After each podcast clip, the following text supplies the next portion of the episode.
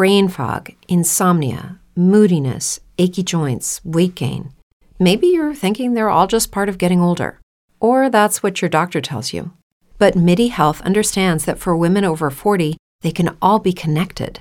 Hormonal changes that happen during perimenopause and menopause are at the root of dozens of symptoms women experience, not just hot flashes. MIDI specializes in compassionate care for women in menopause. Their solutions are safe, effective, and FDA approved. Plus, they're covered by insurance. A convenient telehealth visit with a MIDI clinician can be your first step to getting personalized care. They'll tailor a treatment plan for your symptoms and health history so you can get back to feeling great. 91% of MIDI patients get relief from symptoms within just two months. When your body changes, your care should too. Book your virtual visit today at joinmidi.com. That's joinmidi.com. Brain fog, insomnia, moodiness, weight gain. Maybe you think they're just part of getting older, but MIDI Health understands that for women over 40, they can all connect to menopause. It's at the root of dozens of symptoms we experience, not just hot flashes. MIDI clinicians are menopause experts offering safe, effective, FDA approved solutions covered by insurance. 91% of MIDI patients get relief from symptoms within just two months. Book your virtual visit today at joinmidi.com. By popular demand, we're now offering a payment method in addition to PayPal, which has served us well for a long time. You now can sign up directly on our VIP signup form and become a VIP member in about 30 seconds by entering your debit or credit card number right on our sign up form. We use the Stripe payment service. It's safe, it's secure, it's encrypted, and we never see the details, but within a minute, you're a VIP member. And we're running a sale right now. It's our second sale of 2020, just announced this month.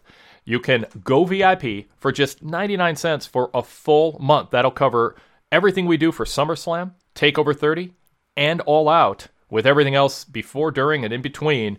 All you have to do is enter August 2020 as the coupon code on our streamlined, simplified sign-up form. Go to pwtorch.com slash govip. That is pwtorch.com slash govip. That'll tell you everything about what comes with the VIP membership, the weekly newsletter, PDF and all text format, exclusive content, a lot of my writing, editorials, cover stories, our staff feature columns, and so much more. Again, in PDF and all text format, plus our entire podcast lineup, new podcasts every single day that are VIP exclusive, ad free versions of the Wade Keller podcasts and the PW Torch Daily Casts, and archives dating back to the late 1980s, over 1,600 back issues of the Pro Wrestling Torch Weekly newsletter, hundreds of retro radio shows from the 1990s, plus an ad free version of our redesigned and revamped website, pwtorch.com. Check out the new look, the new logo, the new layout and enjoy it ad-free as a VIP member. Again, go to pwtorch.com slash govip, and for just 99 cents, that's $9 off our monthly sub. By the way, you can apply the $9 discount to our three-month and one-year sub if you'd rather. Go to pwtorch.com slash govip, click on the sign-up form, and then enter coupon code August 2020. You can still use PayPal, or you can enter your credit card or debit card directly on our sign up form. It takes just 90 seconds, and you will unlock access to over three decades of torch style wrestling coverage. There's an unmatched, incredible array of insider information, editorials, interviews, contemporaneous coverage of pro wrestling's biggest matches, biggest events. Check it out, pwtorch.com slash govip. Come on back or join us for the first time. Enter coupon code AUGUST2020 to get $9 off whatever VIP subscription term you choose. That brings one month down to just 99 cents. Give it a shot. We think you will love it. We appreciate your support. Brain fog, insomnia, moodiness, achy joints, weight gain. Maybe you're thinking they're all just part of getting older, or that's what your doctor tells you. But MIDI Health understands that for women over 40, they can all be connected. Hormonal changes that happen during perimenopause and menopause are at the root of dozens of symptoms women experience, not just hot flashes.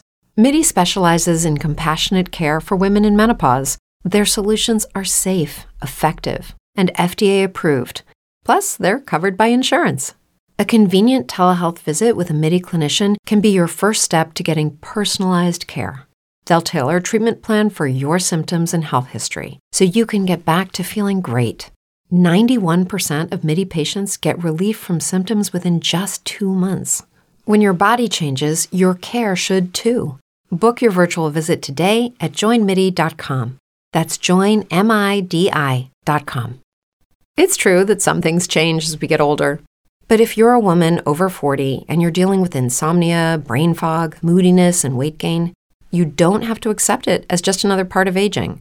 And with MIDI Health, you can get help and stop pushing through it alone.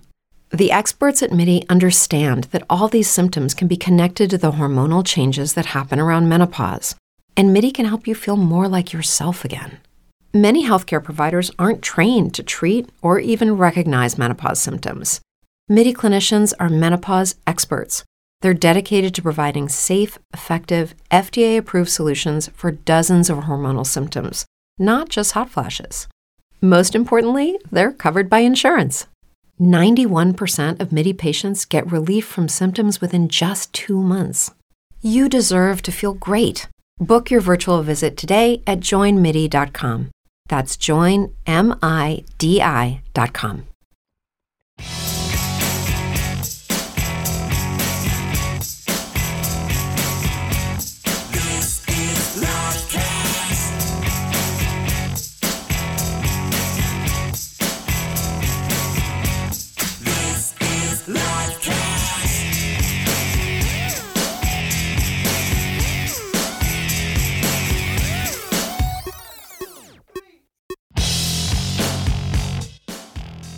If it's Sunday, it's Wrestling Night in America here on PWTorchDailyCast.com. Good Sunday evening for September 13th, 2020.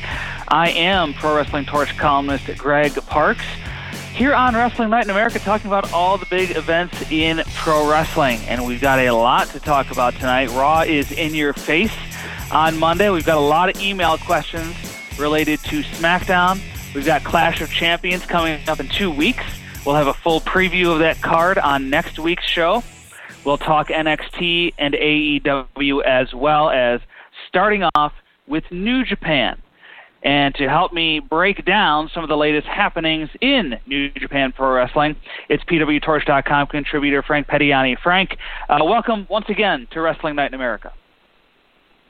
Hey, Greg, what's going on? Great to be here. And are we calling this Wrestling Night in America in your face tonight? Um, no, I, I don't plan on being as in our uh, listener's face as apparently Raw plans on being.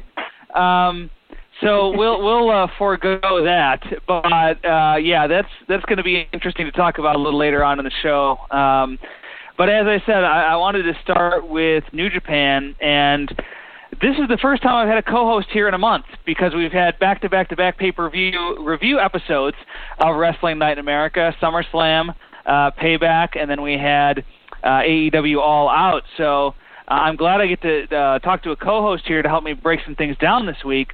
But Frank, I want to start with Naito winning the IWGP Heavyweight and Intercontinental titles over Evil at Summer Struggle inside the stadium there.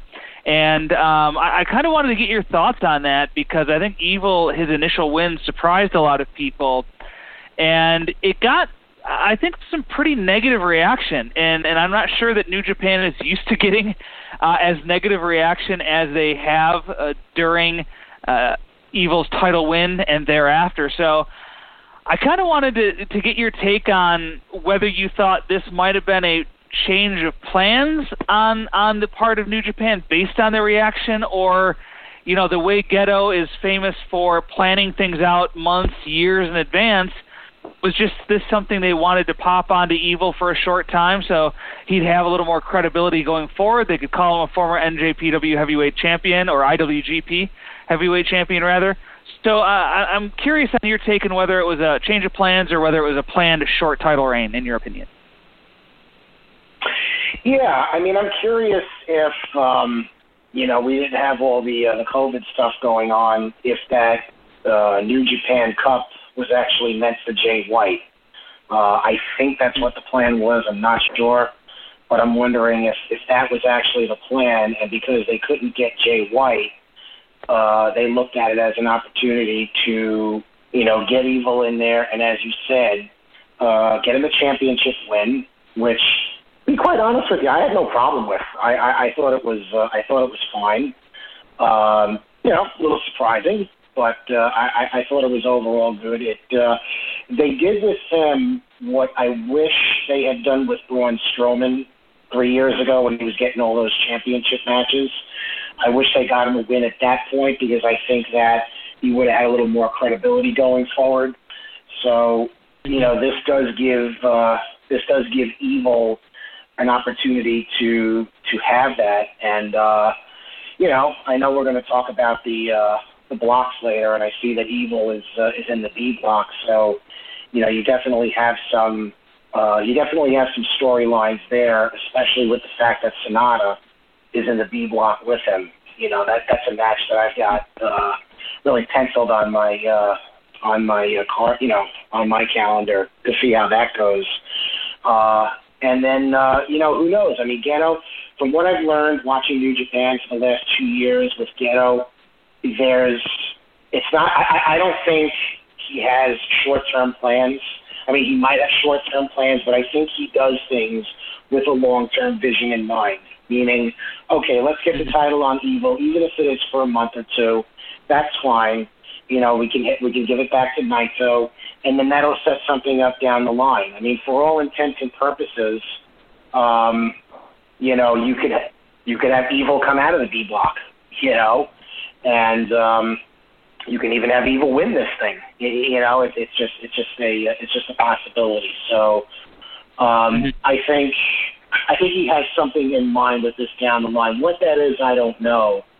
But uh, just looking at, as I said, looking at the B block, you know, there definitely might be, and, and it, who knows, you know, these blocks might have come together uh, just recently. There might have been a little bit of a switch up because of the evil win and because of not having Jay White in the uh, New Japan Cup. So, uh, eh, I mean, I get the negativity. I, I do get it. To be quite honest, Greg, it was my first dose of negativity with New Japan since I watched. You know, so uh, I didn't know quite how to how to handle it. You know, but um, I didn't have a problem with it, and, and I think that has a lot to do with my uh, my faith in their booking. I mean, Gedo Gedo probably uh-huh. knows what he's doing next year at this point. So anyway, yeah. not, not to not to ramble on as I tend to do, uh, but yeah, I'm I'm I'm good with it. Good good job, uh, New Japan.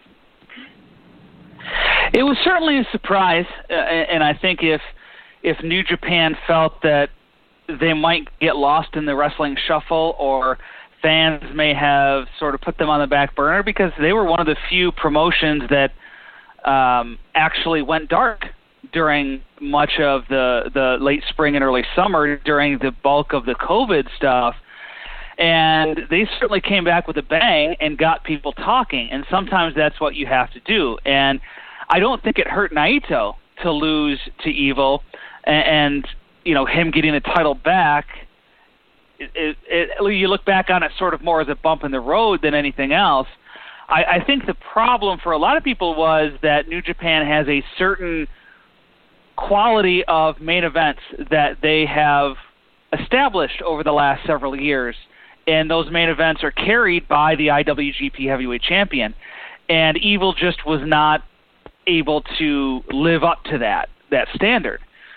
Um, you know, he's a different kind of cat, I guess. So you know, that's it's sure. he, he's not he's the more methodical wrestler. Uh, so he's not mm. Okada, he's not Kenny Omega, he's not you know any of those guys who have come before him. He's not even Naito, uh, and Naito has slowed down a little bit too. Yeah, I mean, if you I think if you look back at it, I don't think it was as bad as people feared it was going to be when he first won it. So I think that's kind of and it was quick, you know, so he's got that credibility boost by having beaten Naito, by having been a double champion, even though it was short term. So I, I think, Frank, that my, my follow up question was going to be do you do you see that title reign as an overall positive for New Japan and for Evil? Um, I would say, and I didn't really think I'd be on this side when it first happened, I think it was overall positive. Yeah, I think it's overall a positive. I mean, I you know you've got to you don't want to rely on the same people over and over again. I mean, you mentioned, you know, Naito is slowing down. I mean, eventually at some point, Naito is going to slow down. Tanahashi is going to slow down. Ishii's going to slow down. I mean, all your top dogs are going to slow down. So other people do have to step in. And, you know, I think what you did by giving Evil the title, you know, let's say you want to advance to Yoshihashi in the B block. Let's say you want to advance a Hirooki Goto. You know, a win over an a former IWGP uh, champion could help do that. You know, so you give yourself Right. you give yourself that advantage. I mean, like I said, I I, I tend to uh, I tend to think that there's a plan in mind for this, and, and that's why they did it. And um, you know, it was also, I mean, to facilitate um, Evil joining the Bullet Club, which I thought was a, uh. I thought was a smart a good move. point. Now, it'll be interesting to see what happens um, moving forward. You know, as as you bring uh, as you bring Switchblade back into the fold, how do the two of them coexist in the Bullet Club? I don't know if there's going to be any strife. I know that uh, you know New Japan likes to likes to have strife in the Bullet Club uh, as Mhm. uh, as we move along. So we'll see how that uh, you know we'll see how that uh, moves along. But uh, to answer your question, uh, no, I see it as an overall positive, and I see you know I, I, think you might have asked me uh, what I thought about the Naito win back. Uh, and I don't know if I answered you before, but I think it's I think it's fine. You know, I mean, he has that. Uh, I, I guess he has that moniker of um, you know losing the title, not being able to defend the title, or something something like that. But you know, I think this uh, you know this helps kind of shake that uh, that ghost a little bit. So uh, I, Yeah. I'm I'm actually curious what they're going to do. You know, as we head towards uh, as we head towards Wrestle Kingdom, as the G1 starts to unfold. I, I would assume that you know they'll just keep the title on Naito at this point. You know, as we head towards January, assuming that's when Wrestle. I don't know if they're going to push back Wrestle Kingdom, but uh, I doubt it. Right? Because usually it's uh, January fourth. Um, Right, right. I would assume at this point we're ready in September. I, I I would assume he just keeps the title. So I'm really, I'm really kind of excited looking at these blocks uh, to see how things are going to uh, shake out. You know, as the G1 unfolds. And we'll talk about those blocks in just a moment. We'll go to the phones first. 515-605-9345 is the number to call if you'd like to uh, comment on anything that we're talking about here on Wrestling Night in America. We'll go to the phones, and it's uh, Ryan from Cumberland, Maryland, first up. Ryan, uh, thanks for calling in again tonight. Uh, what's the first of your three pack of questions? Okay, uh, first question. Uh, Wrestling Observer said today that uh, Ring of Honor is bringing back the uh, pure wrestling title in the tournament format. If someone uh, pointed a gun to your head, who would you uh, pick as the favorite to win that tournament without knowing the names yet? Um, gosh, yeah, I would have to see a, a list of um, of combatants there. Uh, you know, uh, Ring of Honor. You know, it started sort of as this pure wrestling company, and they've gotten away from that. You know, and, and become more of a sports entertainment um, company, I guess. You know, they, they've gotten away from some of the the stuff that made it um, um, that pure alternative, where it was just wrestling and it was clean finishes and it was shaking your opponent's hand and everything like that. Um, you know, there, there's reports that the first couple matches, Jay Lethal versus Dalton Castle, Jonathan Gresham versus Wheeler Yuta. Um, so, you know, there's there's also, um, and I'm, I'm going right on the ROH website here on this because I don't know offhand. PJ Black, Tony Deppen, David Finlay, uh, Jay Lethal, Jonathan Gresham, Rocky Romero, Matt Sydal, Tracy Williams, Josh Woods, Wheeler Yuta. I mean, Tracy Williams is a name that stands out to me as someone who um, has the potential. You know, if we're looking at it from a a, a who would best fit the pure wrestling moniker. You know, uh, Tracy Williams, I think would. I think Jay Lethal would be interesting as uh, as a winner. Jonathan Gresham stands out to me too. Um, Frank, I don't know how plugged in you are to ROH or, or any of those wrestlers, but uh, for this pure tournament in ROH, are there any names that stand out to you who could be um, a locker room leader for the uh, for the winner of that tournament?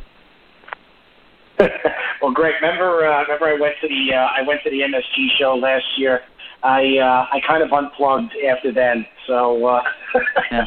I haven't uh, I haven't really been in there. But I got the, I got the uh, I got the tournament up. Um, you know, I keep, I keep up with them on the periphery. I know we got uh, you know uh, Tyler Sage and Ryan Sullivan who do a great job with that, and uh, those are definitely the go-to guys here at the Torch. Um, Matt Sydal actually sticks out to me.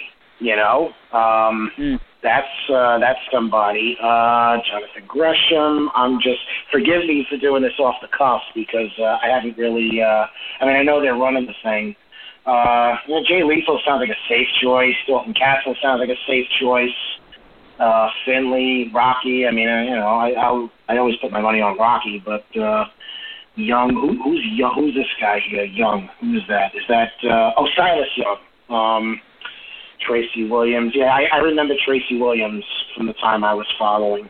Um, yeah, Tracy Williams, uh, I would think is possible. And like I said, for some reason, Matt Sydal uh, sticks out to me, but that could also be my my bias.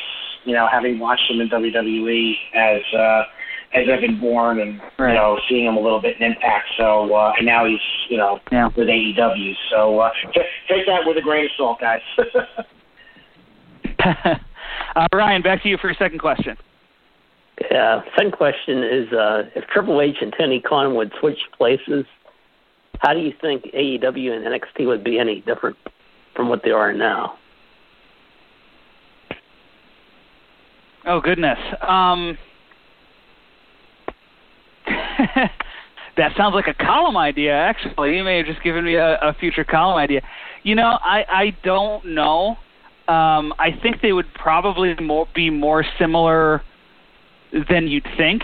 Um, to be honest with you, um, I, I think Tony Khan. He seems like he would get restless kind of waiting in line and only being able to make NXT so big. You know, I think part of the reason he wanted to start AEW was because he wanted to start something that was going to be, uh, you know, national, that was going to run major arenas, that was going to run pay-per-view, and and that sort of thing. And some of those are, uh, you know, NXT is getting to run more major arenas, but it's it's they're not doing it weekly. You know, they have that home base, and, and there's value in that certainly, but I think you know Tony would get a uh, it would get a little more impatient, um, waiting for the NXT brand to grow, waiting in line behind Vince McMahon uh, creatively. Um, Triple H in um, in AEW, you know, I, I think that would look more similar. I, I think AEW is kind of what what NXT would look like if it was a standalone, more so than anything else.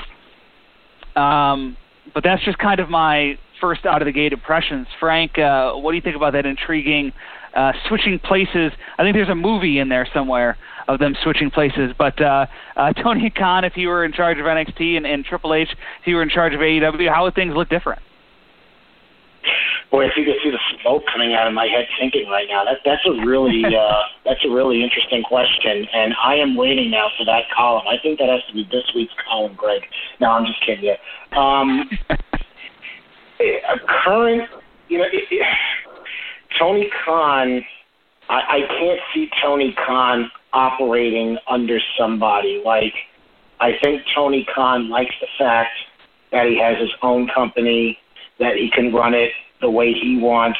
I mean, you're you're seeing, I guess, since AEW has been in existence, a lot of his you know vision and a lot of his uh, thoughts, having watched you know all the ECW pay per views at WCW. I mean, you could see a lot of '90s wrestling in uh, in AEW, and uh, it, it, frankly, it's a little troubling to me. But that's a different uh, that's a different conversation. Um, I, I, I just don't. And again, this is a hot take. This is this is not me having any time to think about it. Um, so my answer might be differently in a week. But uh, I, I can't see him operating that well under a Vince McMahon. Like I think you know Tony's a guy that needs to have his own toy and his and his own thing to play with, so to speak, uh, for lack of a better uh, metaphor. As far as Triple H, it, it depends on the Triple H you're you're asking about. Is it the Triple H that had the WWE Network version of NXT or the USA version of NXT? Because quite frankly, and Greg, I don't know if you agree with me, the USA version of NXT has started to look more main roster, uh, especially in last eh, six months or so. I don't know it started to look more main roster. There's a lot of you know angles and a lot of you know crack finishes and you know matches given away on TV. You know, obviously because you have to fill a two-hour time slot. And again, I know I'm going into a different topic, but uh, bringing it back to the original uh, question, which, which Triple H are we talking about? You know, I don't know if it's the Triple H that was uh, was running the inter, you know the the network version of NXT. Like you said, I agree. I think it would probably be the same. You know, I think that I think that Triple H has a vision for wrestling. He's a historian, and you know you could see it in the um, in the network version back before they got on USA. You know, they had slow builds to matches. Um, you know, matches were rarely given away on TV or you know on the network shows. So, you know, and if there was one, it felt like a big deal. They they made a point to tell you that it was happening. You know, whereas now mm-hmm. you're getting matches, you know, announced via Twitter and and, and just announced, you know, and you know, good matches and all, but they're not. It, it just feels like they're giving matches away uh, versus what they used to do. So, um, yeah, I, I and I guess and I guess that's the that's the Triple H that's more under uh, Vince McMahon uh, Vince McMahon's thumb because of the show being on USA. So I, I would think that the uh, the AEW brand would look more like the uh, the network version of NXT. Uh, since I mean, you, you, you asked about yeah. switching places. Well, I guess Triple H. I guess I guess Triple H has the company to himself in in, in Ryan's uh, scenario. So I, I, I don't know yeah. if there's another scenario he had in mind. So anyway, that's just my uh, my hot take. Brain fog, insomnia, moodiness, achy joints, weight gain. Maybe you're thinking they're all just part of getting older, or that's what your doctor tells you. But MIDI Health understands that for women over 40, they can all be connected. Hormonal changes that happen during perimenopause and menopause are at the root of dozens of symptoms women experience, not just hot flashes. MIDI specializes in compassionate care for women in menopause. Their solutions are safe, effective, and FDA approved Plus, they're covered by insurance. A convenient telehealth visit with a MIDI clinician can be your first step to getting personalized care. They'll tailor a treatment plan for your symptoms and health history so you can get back to feeling great. 91% of MIDI patients get relief from symptoms within just two months. When your body changes, your care should too. Book your virtual visit today at joinmidi.com. That's joinmidi.com. If you're a woman over 40 dealing with hot flashes, insomnia, brain fog, moodiness, or weight gain, you don't have to accept it as just another part of aging. The experts at MIDI Health know all these symptoms can be connected to the hormonal changes of menopause, and MIDI can help with safe, effective, FDA approved solutions covered by insurance. 91% of MIDI patients get relief from symptoms within just two months. Book your virtual visit today at joinmidi.com. So, a great way to keep up with what's going on in professional wrestling is a podcast like this. But if you want to get deep into a career, a personality, or an era of professional wrestling, Audible is the way to go. Audible is the leading provider of spoken word entertainment and audiobooks, ranging from bestsellers to celebrity memoirs, news, business, and self development.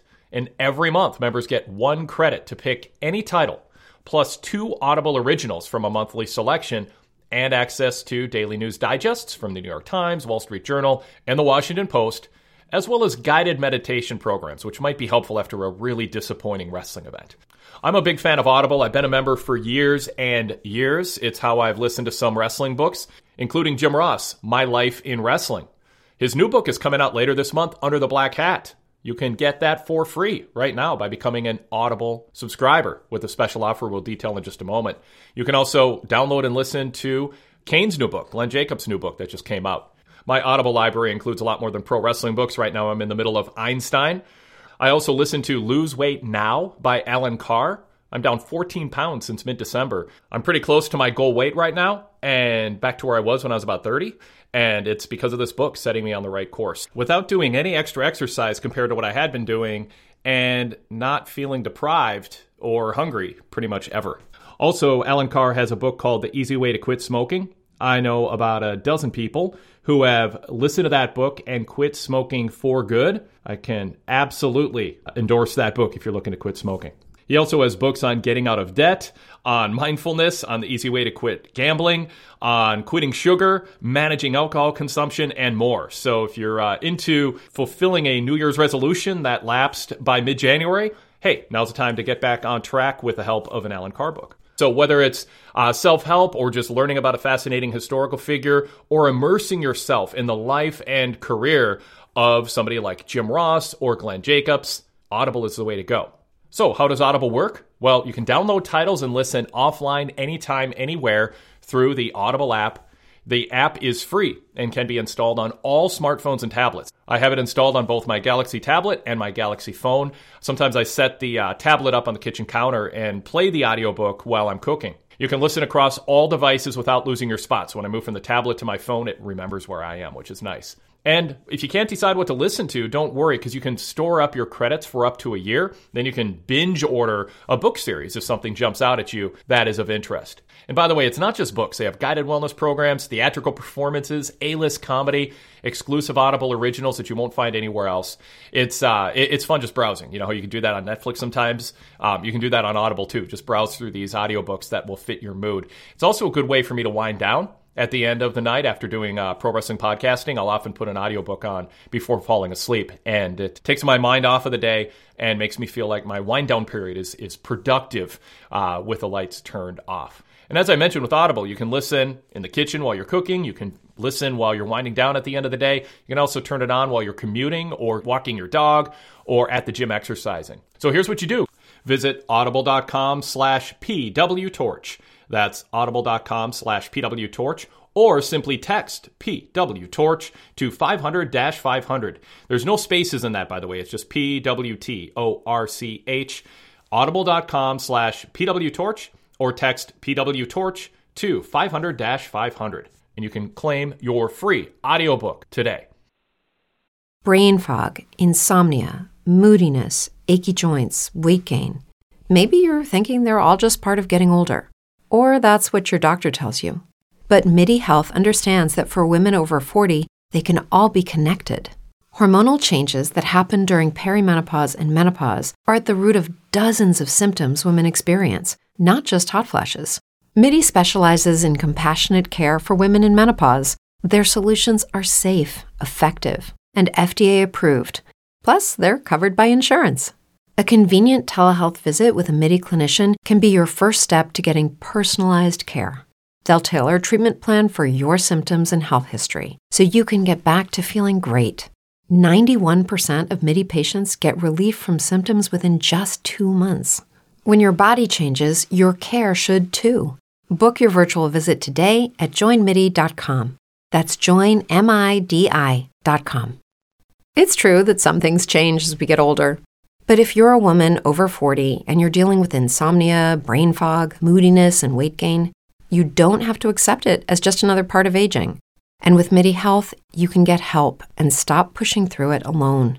The experts at MIDI understand that all these symptoms can be connected to the hormonal changes that happen around menopause, and MIDI can help you feel more like yourself again. Many healthcare providers aren't trained to treat or even recognize menopause symptoms. MIDI clinicians are menopause experts. They're dedicated to providing safe, effective, FDA approved solutions for dozens of hormonal symptoms, not just hot flashes. Most importantly, they're covered by insurance. 91% of MIDI patients get relief from symptoms within just two months. You deserve to feel great. Book your virtual visit today at joinmidi.com. That's joinmidi.com that uh, that would be a, a question that you know I, I I would I would like more time to marinate on. You know, that's the question that you ask like on a Me Monday too. for a Sunday podcast because that's a question I need all week to think about. You know, because that that's a that's a topic that you could dedicate an entire podcast to. But um, we we do our best here. Uh, Ryan, your third and final point for us. Uh, third question's on NXT. Uh, Fit News Tuesday night full time for some reason. Do you think that will help Impact with there being more eyeballs on Tuesday nights, or do you think they'll be forced to uh, move to a different night, like Thursday or a Saturday night? Uh, Wade Keller has gotten a hold of the Impact ratings of late, and they really took a hit when NXT moved to Tuesday night. And you know, it would probably be in NXT's best interest to move to Tuesday night because they would get the viewers that have to choose between AEW and NXT and choose AEW. Um, but that would also help AEW. You know, so the the NXT move would help both companies, and I don't know how keen they are on helping AEW, even if it's to the detriment of NXT by a couple hundred thousand viewers. If they're running Wednesday nights and USA is happy enough with the ratings and the demographics, then I see no reason WWE would want to change. If USA is happy with them and they're taking a chunk out of AEW viewership, all the better. You know, I, I think that's kind of their attitude right now. Um, but yeah, I, I I think it would. I think it would hurt Impact. It, that's kind of the way it happened when NXT did their one show there on Tuesday night. But Frank, I mean, a permanent move to Tuesday night. Do you think?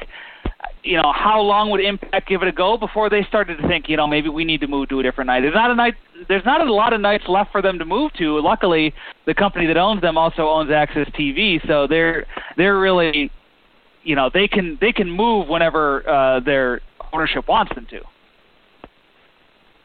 Boy, poor impact. They just take a beating every step of the way, don't they? You know, they just uh but they they keep on surviving, right? I mean, they're still they're still here after all these years. Um, the I'm sorry, Greg. The question is, um, if NXT move, would that force Impact to, to move tonight? Is that the uh, the point of your question? I'm sorry. Yeah. Yep. I, I, I guess, yeah. I mean, I guess they would have to. You know, if if they're taking a big hit, you know, I guess they would have to to get more viewers. Because I mean, if you know, if NXT is on Tuesday, I mean, I, I myself don't watch Impact anymore, so it doesn't matter to me.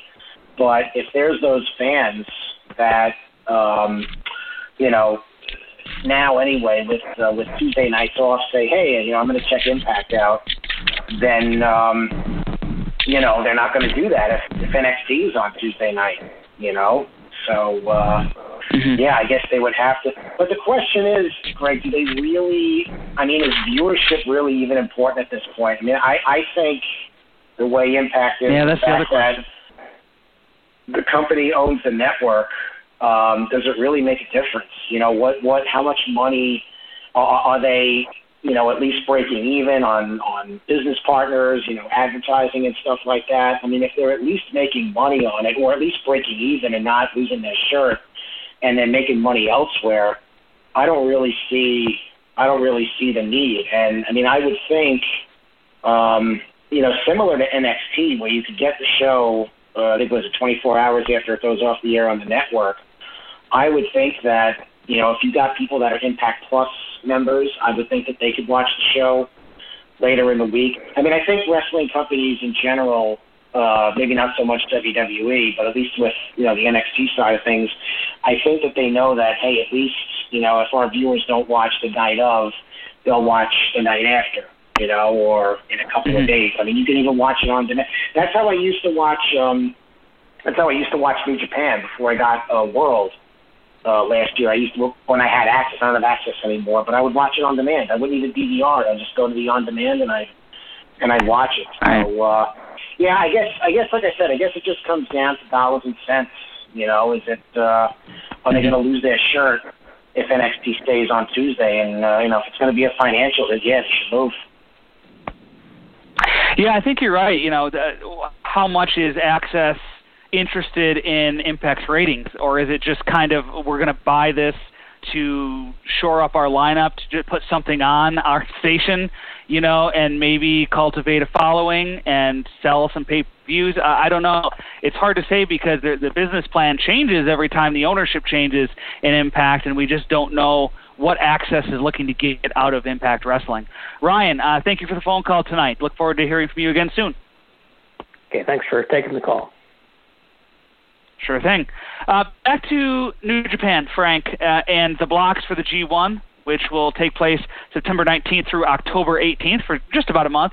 Um, of course, the G1 moving to the fall means that uh, you know I always enjoyed it during the summer because you know I could get up at you know 4:30, 5 a.m. or whatever like that, and go to Dunkin' Donuts, get a coffee, and sit down for uh, the G1, and then go back to go back to bed. But with it happening during the fall, I, I don't have that luxury.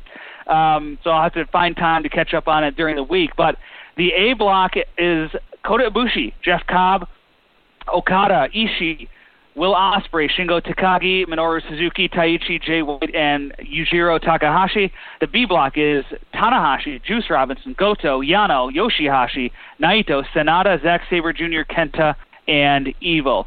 So, Frank, when you took a look at those blocks for the first time, um, what were your first impressions of, of how they were stacked? Man, I uh, I looked at the A block and I'm like, this is loaded. I mean, between Ibushi, between Okada, between Switchblade, between even Minoru Suzuki. I mean, you know, uh, Tomohiro Ishii, who's always, uh, you know, I think as you pointed out, once a sentimental pick by a lot of people. Um, you, you know, this thing is, and I, everyone, you know, it, it's it's uh, it's loaded, you know, and uh, you know, the B block is um, the, the B block. I think we can expect more surprises. Uh, you know, you got Goto in there. You got I, I don't see Toru Yano, Tanahashi. Um, yeah, you know, he's uh, he's kind of like the Yankees. You know, like he's in the playoffs. He's not, but he's always got a chance. You know, um, I think. Uh, you know they've been pushing Yoshihashi a little bit. I mean, it's de- there's definitely a lot of uh, a lot of interesting possibilities. Was the uh, was ultimately what I came down to. I mean, uh, you know, for all intents and purposes, you could you could come down to a uh, Naito coming out of the B block versus Okada, you know, and uh, you know, let's say Naito wins this and he chooses Okada as his opponent. You know what I mean? Just just something like that. Um, it could come down to Naito and Jay White, you know, and and Jay White wins, and you got Naito versus Jay White at uh, at Wrestle Kingdom. You know, I don't know I don't know if that screams Wrestle Kingdom main event though, you know, but uh, we'd have to see on that. I also look Kenta isn't someone to sleep on. You know, that's uh, he could be uh, someone that uh, is at least in the finals uh, of the B block, the Evil Sanada thing we talked about earlier. So uh, I think there's just a wealth of possibilities, you know, um, as yeah. far as the uh, as far as the finals. I mean, the the guys I have check marks next to. Um, are the ones that I feel could win the blocks. And I would say Ibushi, Okada, and Jay White for the A block. And um, I wouldn't be surprised if Sanada coming out of the B block. Uh, I wouldn't be surprised at Naito, as I mentioned earlier. I know uh, sometimes they have the IWGP champion win, right? I mean, I, I haven't had a chance to. Uh, I wish I looked that up before, and, and I apologize for not looking. But uh, once in a while, I think they actually have the champ win, and then he picks his opponent. So um, you know, there's uh, there's definitely something there. And as I mentioned, Kenta, you know, Kenta is someone to uh, you know to keep an eye on. So, uh, what do you think? What uh, what names uh, stuck out to you? I'd be curious to see what you uh, what popped into your head as you looked at this. Well, I kind of thought the the same thing you did as far as the A block just being stacked, and and you look at the B block and I think you bring up a good point about the B block is I think that that is ripe for some surprises. I think you'll see more upsets in the B block than you will in the A block, uh, which you know th- that that lends some intrigue and that lends some interest that otherwise might not be there in certain matches. So I think that's something you almost have to do to, to allow when one block is so seemingly uh, heavily tilted. Uh, when the tournament is heavily tilted toward one block in terms of quality, I think in order to get people interested in the other block, you've got to run some upsets. You've got to uh, make things a little more interesting yeah. in other ways. So I think that's kind of what I'm looking at with the B block. And you know, as far as anticipated matchups, I'm going to throw this your way in just a second, Frank. But um, you know, when we look at these blocks and we look at what what matchups are we most anticipating in the the, the blocks, and I, you know, I look at the A block and I look at Minoru Suzuki is one of my favorite guys. So you, you throw Ibushi against Minoru Suzuki, you throw Jeff Cobb versus Suzuki, and and Cobb versus Suzuki could go either way. It could be one of those throwaway matches that is very forgettable. I feel like, but it could also be one that's just an absolute hoss fight for 15 minutes. So I, I hope it's the latter. But Ibushi against Suzuki, I think, is really interesting. Uh, Ibushi against Takagi, I, I think, is really going to be be pretty wild. You've got Ospreay in there, and uh, you know this is. Uh, you know, you know, sometimes we run in with the G1 of, oh, you know, we've seen this matchup a lot. We see this matchup every year, even if you switch guys between blocks. year to year, you know, you're going to see the same matches over and over again because largely they keep the same guys in there. But you throw in a Will Ospreay, you throw in a Takagi, uh, even a Taichi, you know, um, th- that could create some interest there. Over on the B block, um, you know, Juice Robinson against Tanahashi, I think is really interesting to me. I'm a I'm, I'm a Sanada fan, while I also acknowledge his shortcomings. So when you've got Sanada Naito or you got Sanada Evil, uh, Evil Naito is in that block, which I think is really interesting coming off their recent feud over the title. So um, it'll be interesting to see how that plays out as well. But uh, Frank, what are you, what are your matchups that you are most anticipating out of these blocks? I mean, I'm I'm always down for Bushi versus Okada. Um, you mentioned Takagi. Uh, I'm really curious to see how uh, things play out for him this year. I, I man, I had my uh, spreadsheet last year, and I guess I deleted it. I wish I had it because I would have known his record. But uh, anyway, no matter. Uh, I'm curious to see how um, just anything that he does, uh, considering his move to the uh, to the heavyweight division. Um, yeah. Jay White Minoru Suzuki, that uh, that sticks out to me. That's something I'm looking forward to. Minoru Suzuki is just so fun to watch. He is just so fun. Uh, who did he? Um, who did he have that match with in the New Japan Cup that was really hard hitting? I, I can't. Uh, do you remember what match that was? It was a real. Uh, it was a real. Uh, maybe it was Hiroshi Tenzan. I can't. I can't think of who it was, but he had a real slugfest in the New Japan Cup, and it was a lot of fun. But anyway, no matter. Um, Taichi is is always an interesting guy to me. Like I think he's a lot of people's not so favorite wrestler, but every time I watch him, I, I feel like there may be a point for him that comes where he turns the corner and he stops the antics and he gets serious. And when he does, he actually wrestles really well. I I, I, I didn't not enjoy his matches, you know. So, mm-hmm. you know, I wonder if maybe he, I wonder if maybe he turns the corner in this tournament. I don't know, but uh, I'd be curious. I, I'd be curious to see between Taichi and Jay White, you know, who could cheat more. Yeah, that that, that that'll be uh, that'll be fun to watch. As far as the B block, um, Evil and Sanada, I mentioned that earlier. You you brought up uh, Evil and Naito. You know, that'll be interesting given their uh, recent history. Um, I really enjoy watching Hirooki Goto. I, uh, I I like his matches. I know he uh, uh, went to the dojo and you know kind of changed things up uh, before last year, so I thought that was a cool story. And um, I'm curious with Yoshihashi. I'm curious to see. Uh, you know, and, and we talked about surprises. I mean, there, there could be some wins for him uh, that set things up down the line. You know, as we head towards uh, mm-hmm. Wrestle Kingdom. So you know, pretty much anything that uh, pretty much anything that he does. Um, just something that, that popped into my head as we were talking about these uh, these blocks. I don't know if they would make this a final, but if you had a um, let's say Okada came out of the A block and Sanada came out of the uh, B block. Uh, Sanada did beat Okada last year in uh, yep. in, in their match, so it, that would be uh, that would be interesting. Although they, they, I think they did have a match later on, so I don't know if the intrigue is really there for it. Um, because I think he had a title defense as a result of uh, Sanada winning that match. So maybe that's not such a great idea. But um, yeah, I mean, it's just uh, it's just I, I I don't know that I'm looking towards specific matches. I'm looking more towards the results, especially in the B block, because uh, as we talked about, mm-hmm. The uh, the possibilities of upsets and surprises are really endless. So uh, you know, we'll uh, we'll see what they do. If you had to be held to a finals prediction tonight, who meets in the finals of the A block and B block? Who meets uh, the finals of the A block and the B block? Okay. Let's see. Gun is to my head. I'm sweating. Um, I would say Okada. Let's see, Okada. Hmm. I would say Okada.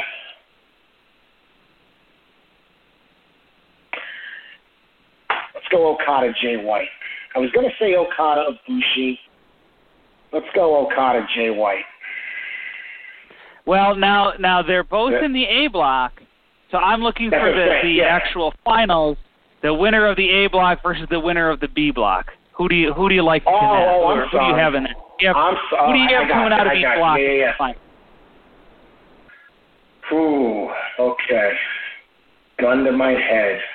All right, I'm I'm I'm taking Okada out of the A block. I'm gonna go safe. Tanahashi, no. Goto, no. Yano, definitely no. Yoshihashi, no.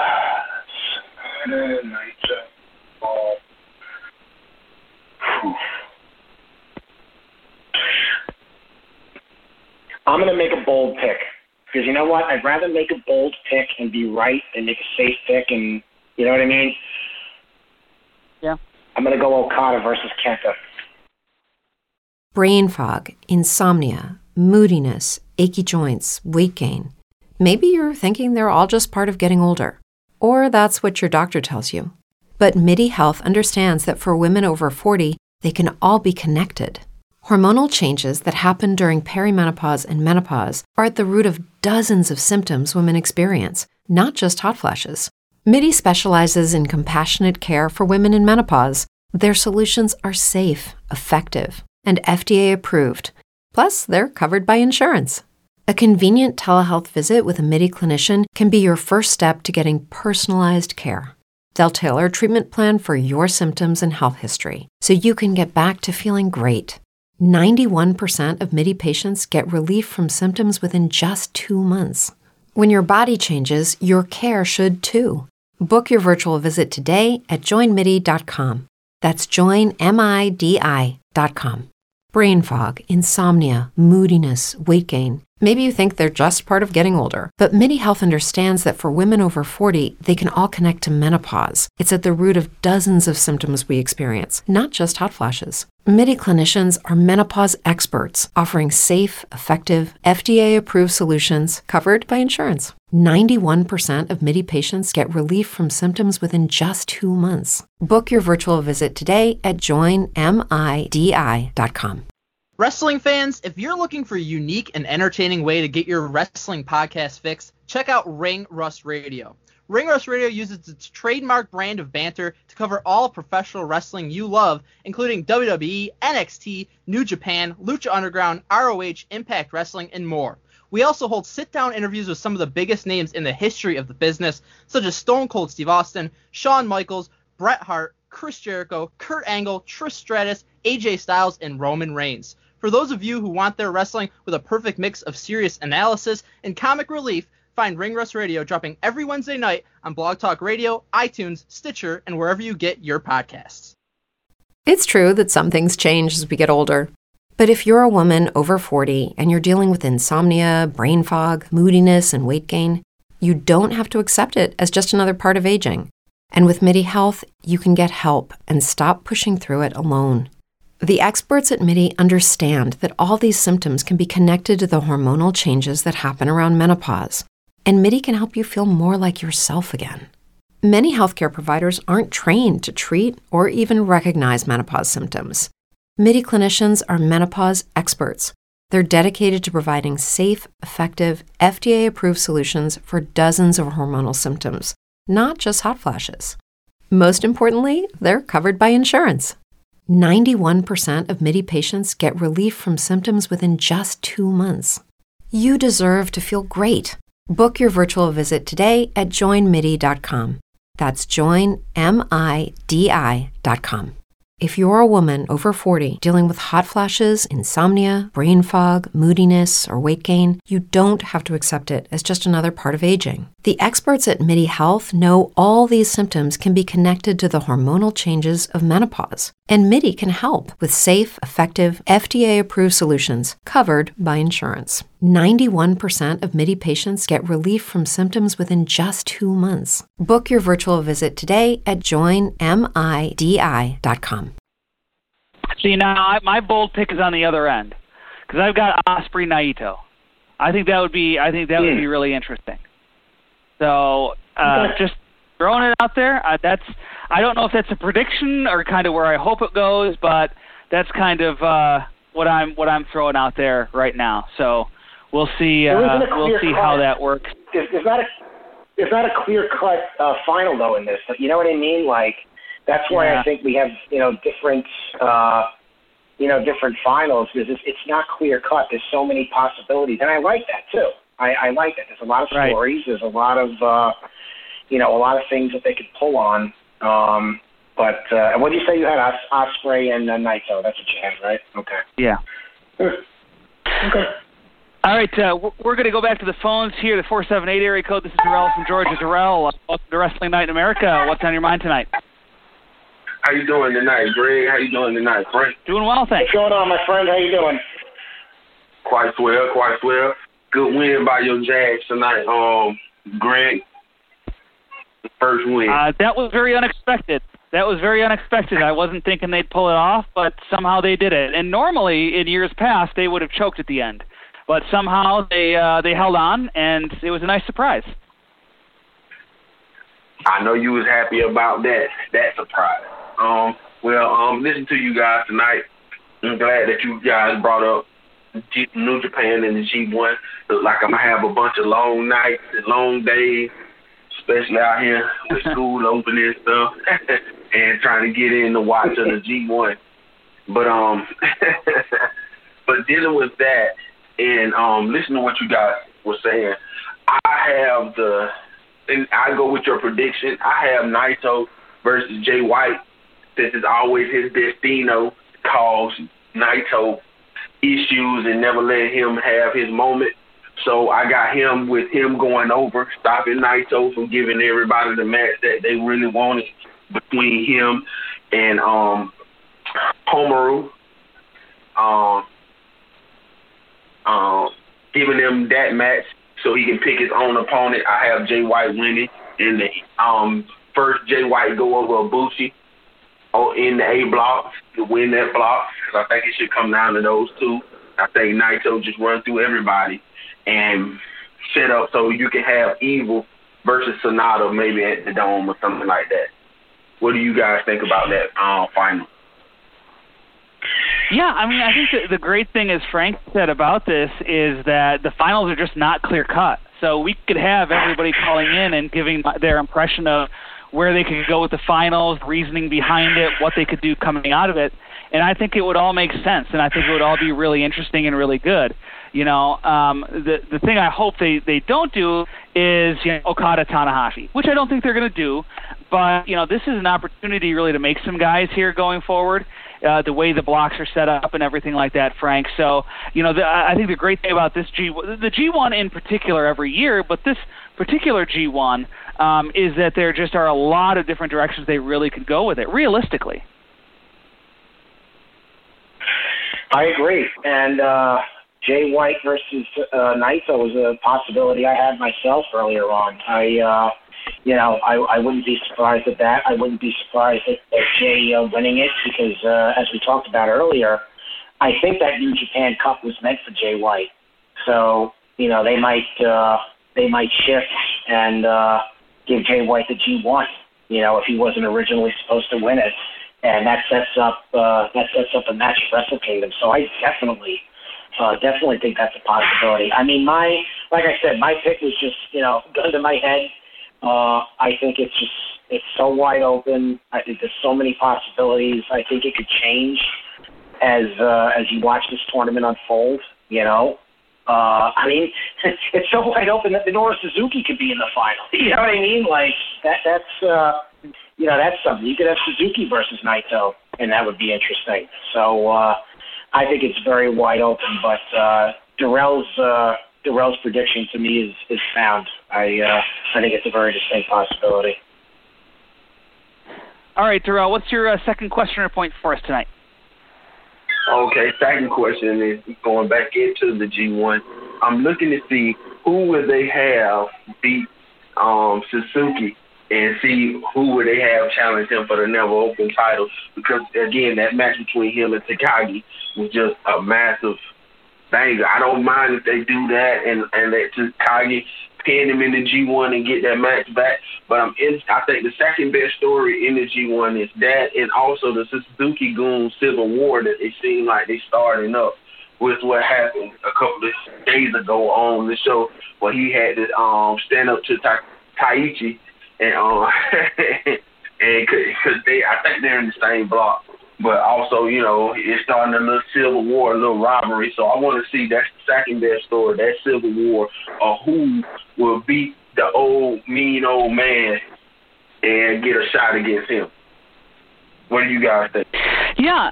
I mean, you look at the A block. If Jay White doesn't come out the winner, I think that's a a reasonable um, second uh, runner-up prize for him. Is is to do something with Suzuki. I think that's an interesting matchup. Um, Ospreay, if he wants to be a heavyweight, I think having Suzuki as a sort of gatekeeper to that division uh, would be would be good. Um, you know, Okada and Suzuki have had their battles before. Ibushi and Suzuki. I mean, I, I'm a huge Suzuki fan, so I'm not really going to turn down any potential matchup with them. Um, Frank, do, do you see someone standing out in the uh, A block who could uh, beat Suzuki or or challenge for the title at some point?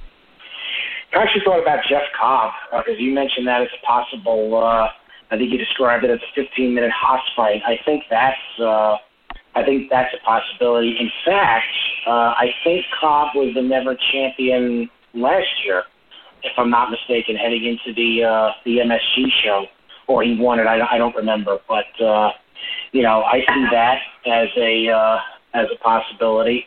Uh, I mean, they could go back. They could go back to Shingo Takagi. You know, they they could go back to that. I mean, I, I don't see uh, I don't see where that uh, where that doesn't work. And uh, hey, you know, how about a nice bruising fight between uh, Suzuki and Tomohiro Ishii? You know, I mean, uh, yeah. I'm never going to turn. you're never going to turn down a match with Suzuki. I'm never going to turn down a match with Tomohiro Ishii. I mean, you, you put the two of them in the ring, right. and uh, you know, I think it, it's you know, it, I, I think right now I think things are just so wide open that um, you could really go in uh, in any kind of direction. You know, as uh, if my man Kenta, right. you could go back. You could go back to Kenta. Um, yeah, I think it's just uh, you know I think it's just wide open at this point. Evil, Sanada, it, anybody really. And Darrell, back to you for your final point or question for us tonight. Oh, okay my last question would go off of um, New Japan for a second and back to Friday Night SmackDown. Um, I don't know about most, but I enjoyed the promo that that Bayley gave. I liked everything that she said. I like how she has remade herself into this heel character. Um, I understand the matchup that they're gonna have um, with Nikki. I hope that plays a story with um, maybe Alexa Bliss going all the way over to Bray Wyatt's side and, and her Harley Quinn ways cost Nikki that match. But you also use that as a way to amplify Bayley's story and who she will face potentially down the road in Sasha. How did you guys like that whole makeup and that whole outcome of that whole women's division on SmackDown? Well, uh, you know, uh, Cross, we've seen her get the opportunity against uh, Bayley before. I'm wondering if it's to play more into the Alexa Nikki relationship as opposed to Nikki having a realistic chance at knocking off Bayley because there's two or three wrestlers in the SmackDown Women's division who I'd prefer to get uh, to see get a, a real opportunity against Bayley before uh, you know it circles back to Cross here. So I'm thinking it does have to do more with Cross than than with Bayley, but. Uh, I thought it was smart to keep Banks off TV this week. Bayley's explanation about how kind of she knows what what Banks was doing the whole time, you know, buddying up to her to, to get at the title or whatnot. Uh, I thought that was a smart explanation. I thought it was better than the the you know you fans don't deserve an explanation, which some heels do. I just thought you know this there was too much there was too much there, but in this relationship there's too much history to go to that well. And, and as far as the promo, so um, you know the turn and how it was uh, followed up this week with Bayley, I thought was was pretty well done, and it's you know that relationship has been one of the highlights um, going forward. Uh, you know, Frank, I think that it's you know as much as they were very entertaining as a team, I think having them feud, it has real potential to be a really good feud as well. Yeah, it does. I mean, we look a Bayley Sasha feud is is something that we've been looking forward to for a while. So uh, I, I think it'll be good once uh, once it comes, and, and it might come around sooner than we think because Sasha Banks has already been announced for uh, for Friday. Uh, I was on the uh, the Wade Keller Pro Wrestling post show this past SmackDown with Wade, and we talked about it, and we both kind of liked it, but I don't know. There was a little something. There was a little something missing for me. I don't know. Like I, I, I felt like I didn't hate it, you know, and I thought that I thought that mechanically they did, you know, they did a smart thing, as you mentioned. They talked about, you know, I was using you the whole time, and you know all that. Which I pointed out one flaw in that story, which not a big deal, but um, when Sasha came back last year and she turned on Becky, it was Bayley that actually joined her. So it's kind of the other way around. But you know, a, a heel. I, I mean, you could look at it as well. A heel is supposed to be delusional. That's that's her job. So it was it was okay. I, I, I think maybe I just expected a little more. I, I don't know how much more I expected. And by the way, I didn't bring this up to Wade, but if you listen to the beginning of that promo, it sounded like they were going the Seth Rollins route because uh, if you remember, Bayley said, "Do you think I actually like doing that to Sasha?" And that reminded me of what Seth said about Rey Mysterio uh, when he uh, when he gouged uh, poor Rey's eye out uh, on that fateful Yeah. Monday Night Raw. That that that that nasty Seth Rollins. But uh, you know, I um, I don't know. I I, I think, and I'm I'm kind of going beyond the question a little bit, but I think it's important that we discuss this. I think it's just more.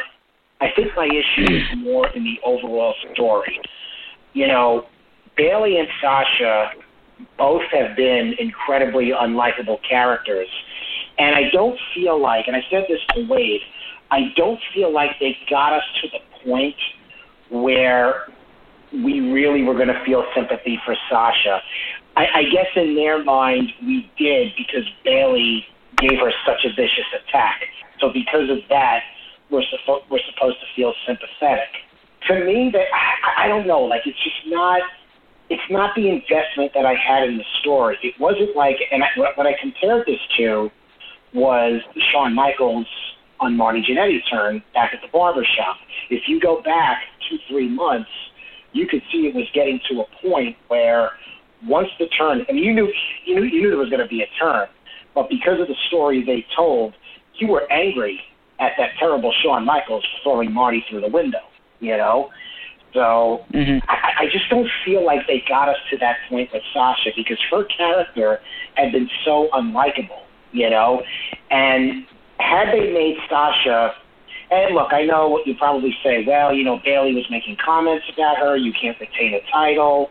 You know, uh, uh, you know, Sasha helped uh, uh, Bayley retain SummerSlam, but Bayley didn't help Sasha. So I mean, like I said, the pieces are there. It, it's not like it didn't make sense, but I just felt like something was missing from the story. I, I just felt like emotionally we weren't at a point where okay, yeah, I feel bad for Sasha because Bayley's being such a bitch to her, you know, and Sasha's really trying to keep this thing going. You know, Sasha was unlikable as as much as that night, you know, when they tried to uh, Yeah. when they tried to regain the title. So I, I give that back to you. I, I'm curious uh, your guys' take uh, on uh, what I said. Well, um, we we got uh, we're going to say goodbye to Darrell. Darrell, sorry we got to let you go here. We got four callers. We got still a lot to get to. So um, I, I'm sorry that we don't have time for the follow up on that, but we uh, always appreciate the call, man, and, and look forward to calling in again. No problem. Y'all have a good night. Thank you. Uh, you know, I would say, Frank, I, I think that you listed a couple things that, you know, there are hints here and there. You know, Bayley making the comments about Banks not having the title. Banks, you mentioned helping Bayley with Bayley not um, reciprocating, and you know, just the, I think Bayley just came off a lot meaner and nastier in that partnership than Banks did, and so you know, and, and Bayley doing it for a reason that may not have been true. We'll have to see when Banks uh, cuts her first promo. So Bayley, like being paranoid and and attacking Banks for that reason. Um, when she had no real reason to do it, it's not like Banks backstabbed her and she attacked her. I think all of that tends right. to make Banks come off as suitably sympathetic, but um, you know that's something we'll we'll really have to see going forward. And um, you know I, I'm not sure how that's going to be. We do have a, an email question as it relates to um, Bayley and Banks. So let me pull up here. This is from uh, Jack from Swansea, Wales. He says uh, Sasha Banks is probably my favorite wrestler, male or female, and I just love Bayley's character that she plays so well. I've been trying to think over the last few months when they would pull the trigger on the match, SummerSlam. Then I thought maybe if there's an Evolution 2 pay per view. Here's my well thought out plan to maximize this feud. Banks stays out from her injury suffered by Bayley until October, when I believe there's a draft.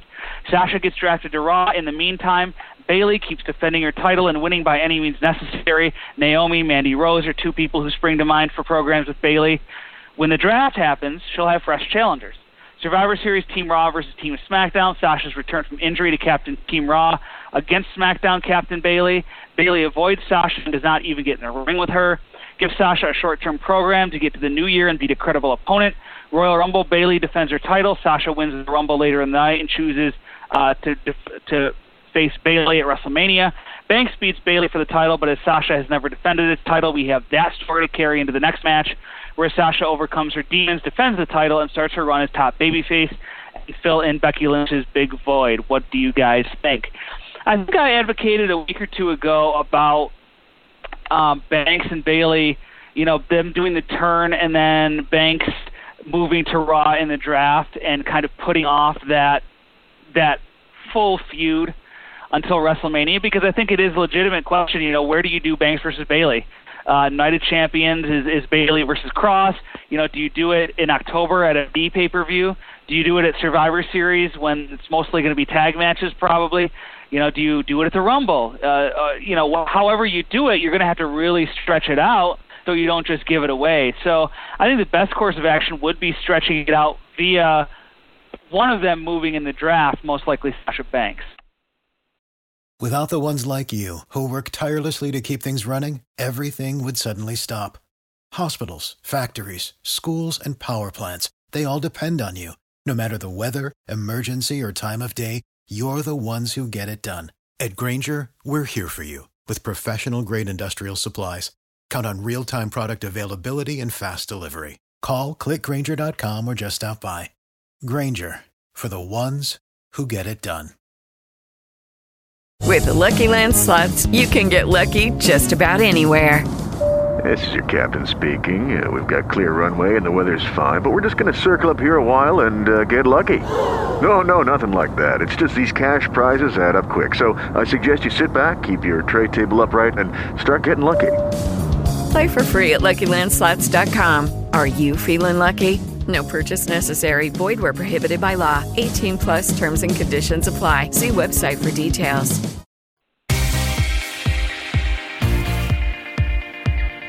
We know you're a pro wrestling fan, but you might like MMA too. And if so, check out our sister site, MMATorch.com, with live fight event coverage, including UFC pay per views, previews of all UFC and Bellator events the daily news digest, exclusive columns, flashbacks, and much more. Check it out. If you're a fan of MMA, you'll be a fan of MMATorch.com.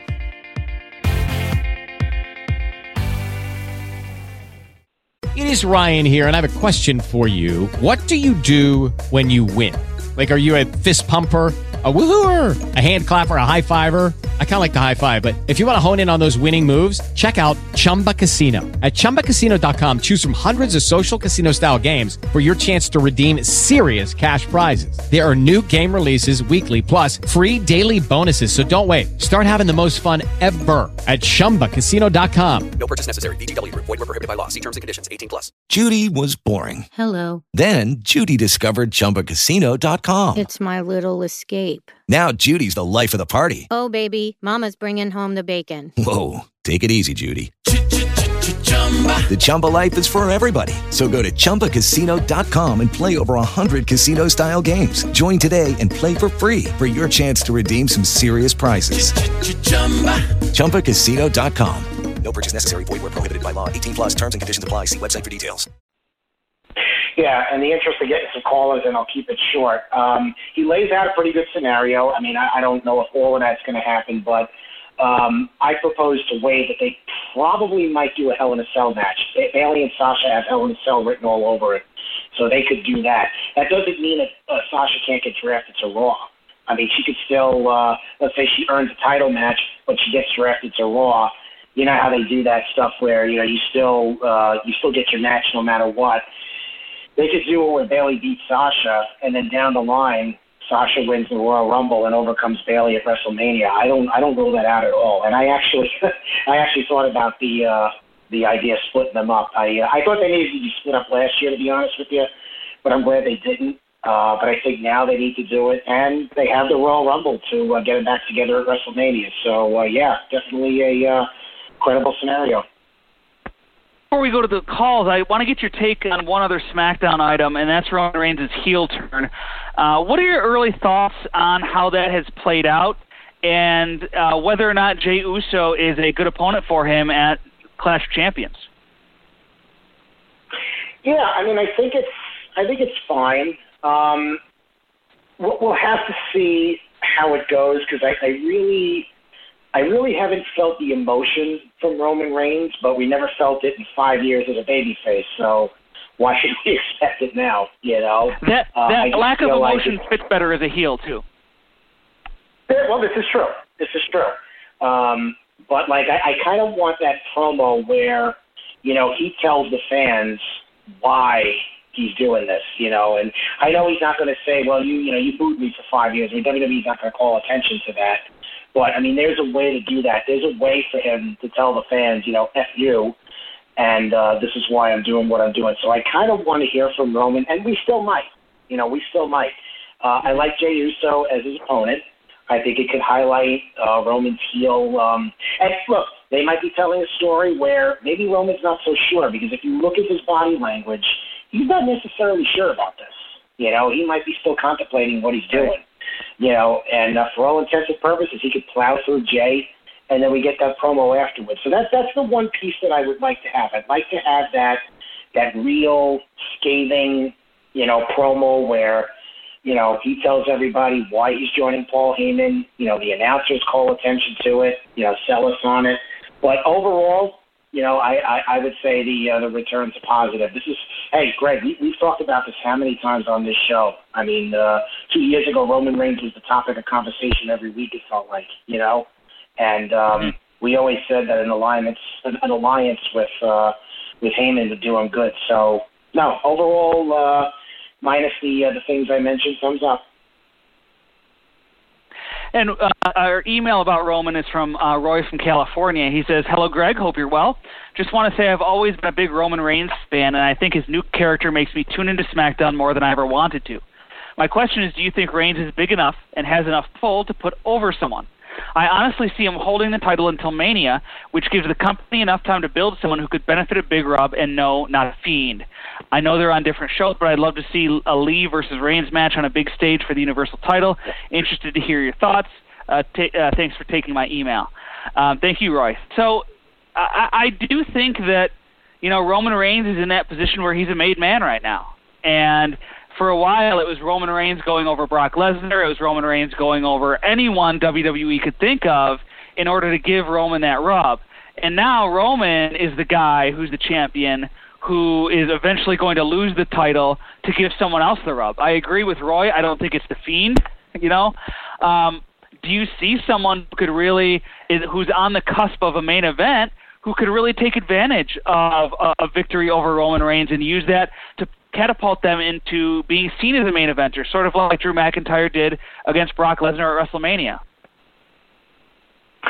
Yeah, I mean, look, Roman Roman is as over as anybody's going to be WWE in uh, in 2020. I mean, it's it's a different kind of over than what we're used to in the past. I mean, I don't think he's Stone Cold over or The Rock over, uh, but he's over. You know, he's over enough, so it's fine.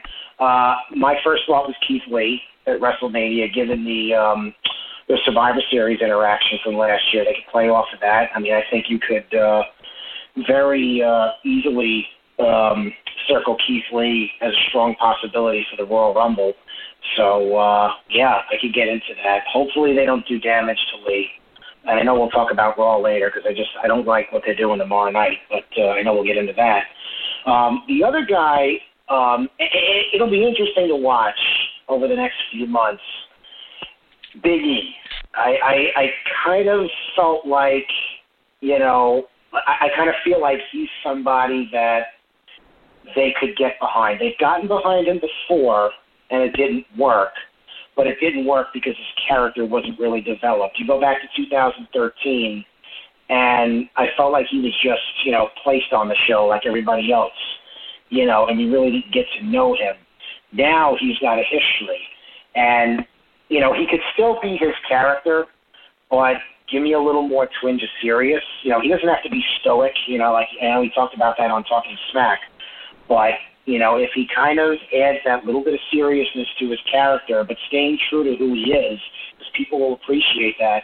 I think Big E is a, is a possibility as well. So it's definitely between, excuse me, uh, Big E and um, uh, and Keith Lee. I, I I'd like to see a program with Drew McIntyre. Um, I, I'd like a little more time because we you know we, we saw it as, as as recently as last year, so I need a little I need to let that breathe a little bit. But yeah, down the line, uh, definitely because they're in they're in two different places than you know where they were last year. So. Uh, one more SmackDown related email, then we'll get back to the phones. We've got 708 up next, then 111 and 623.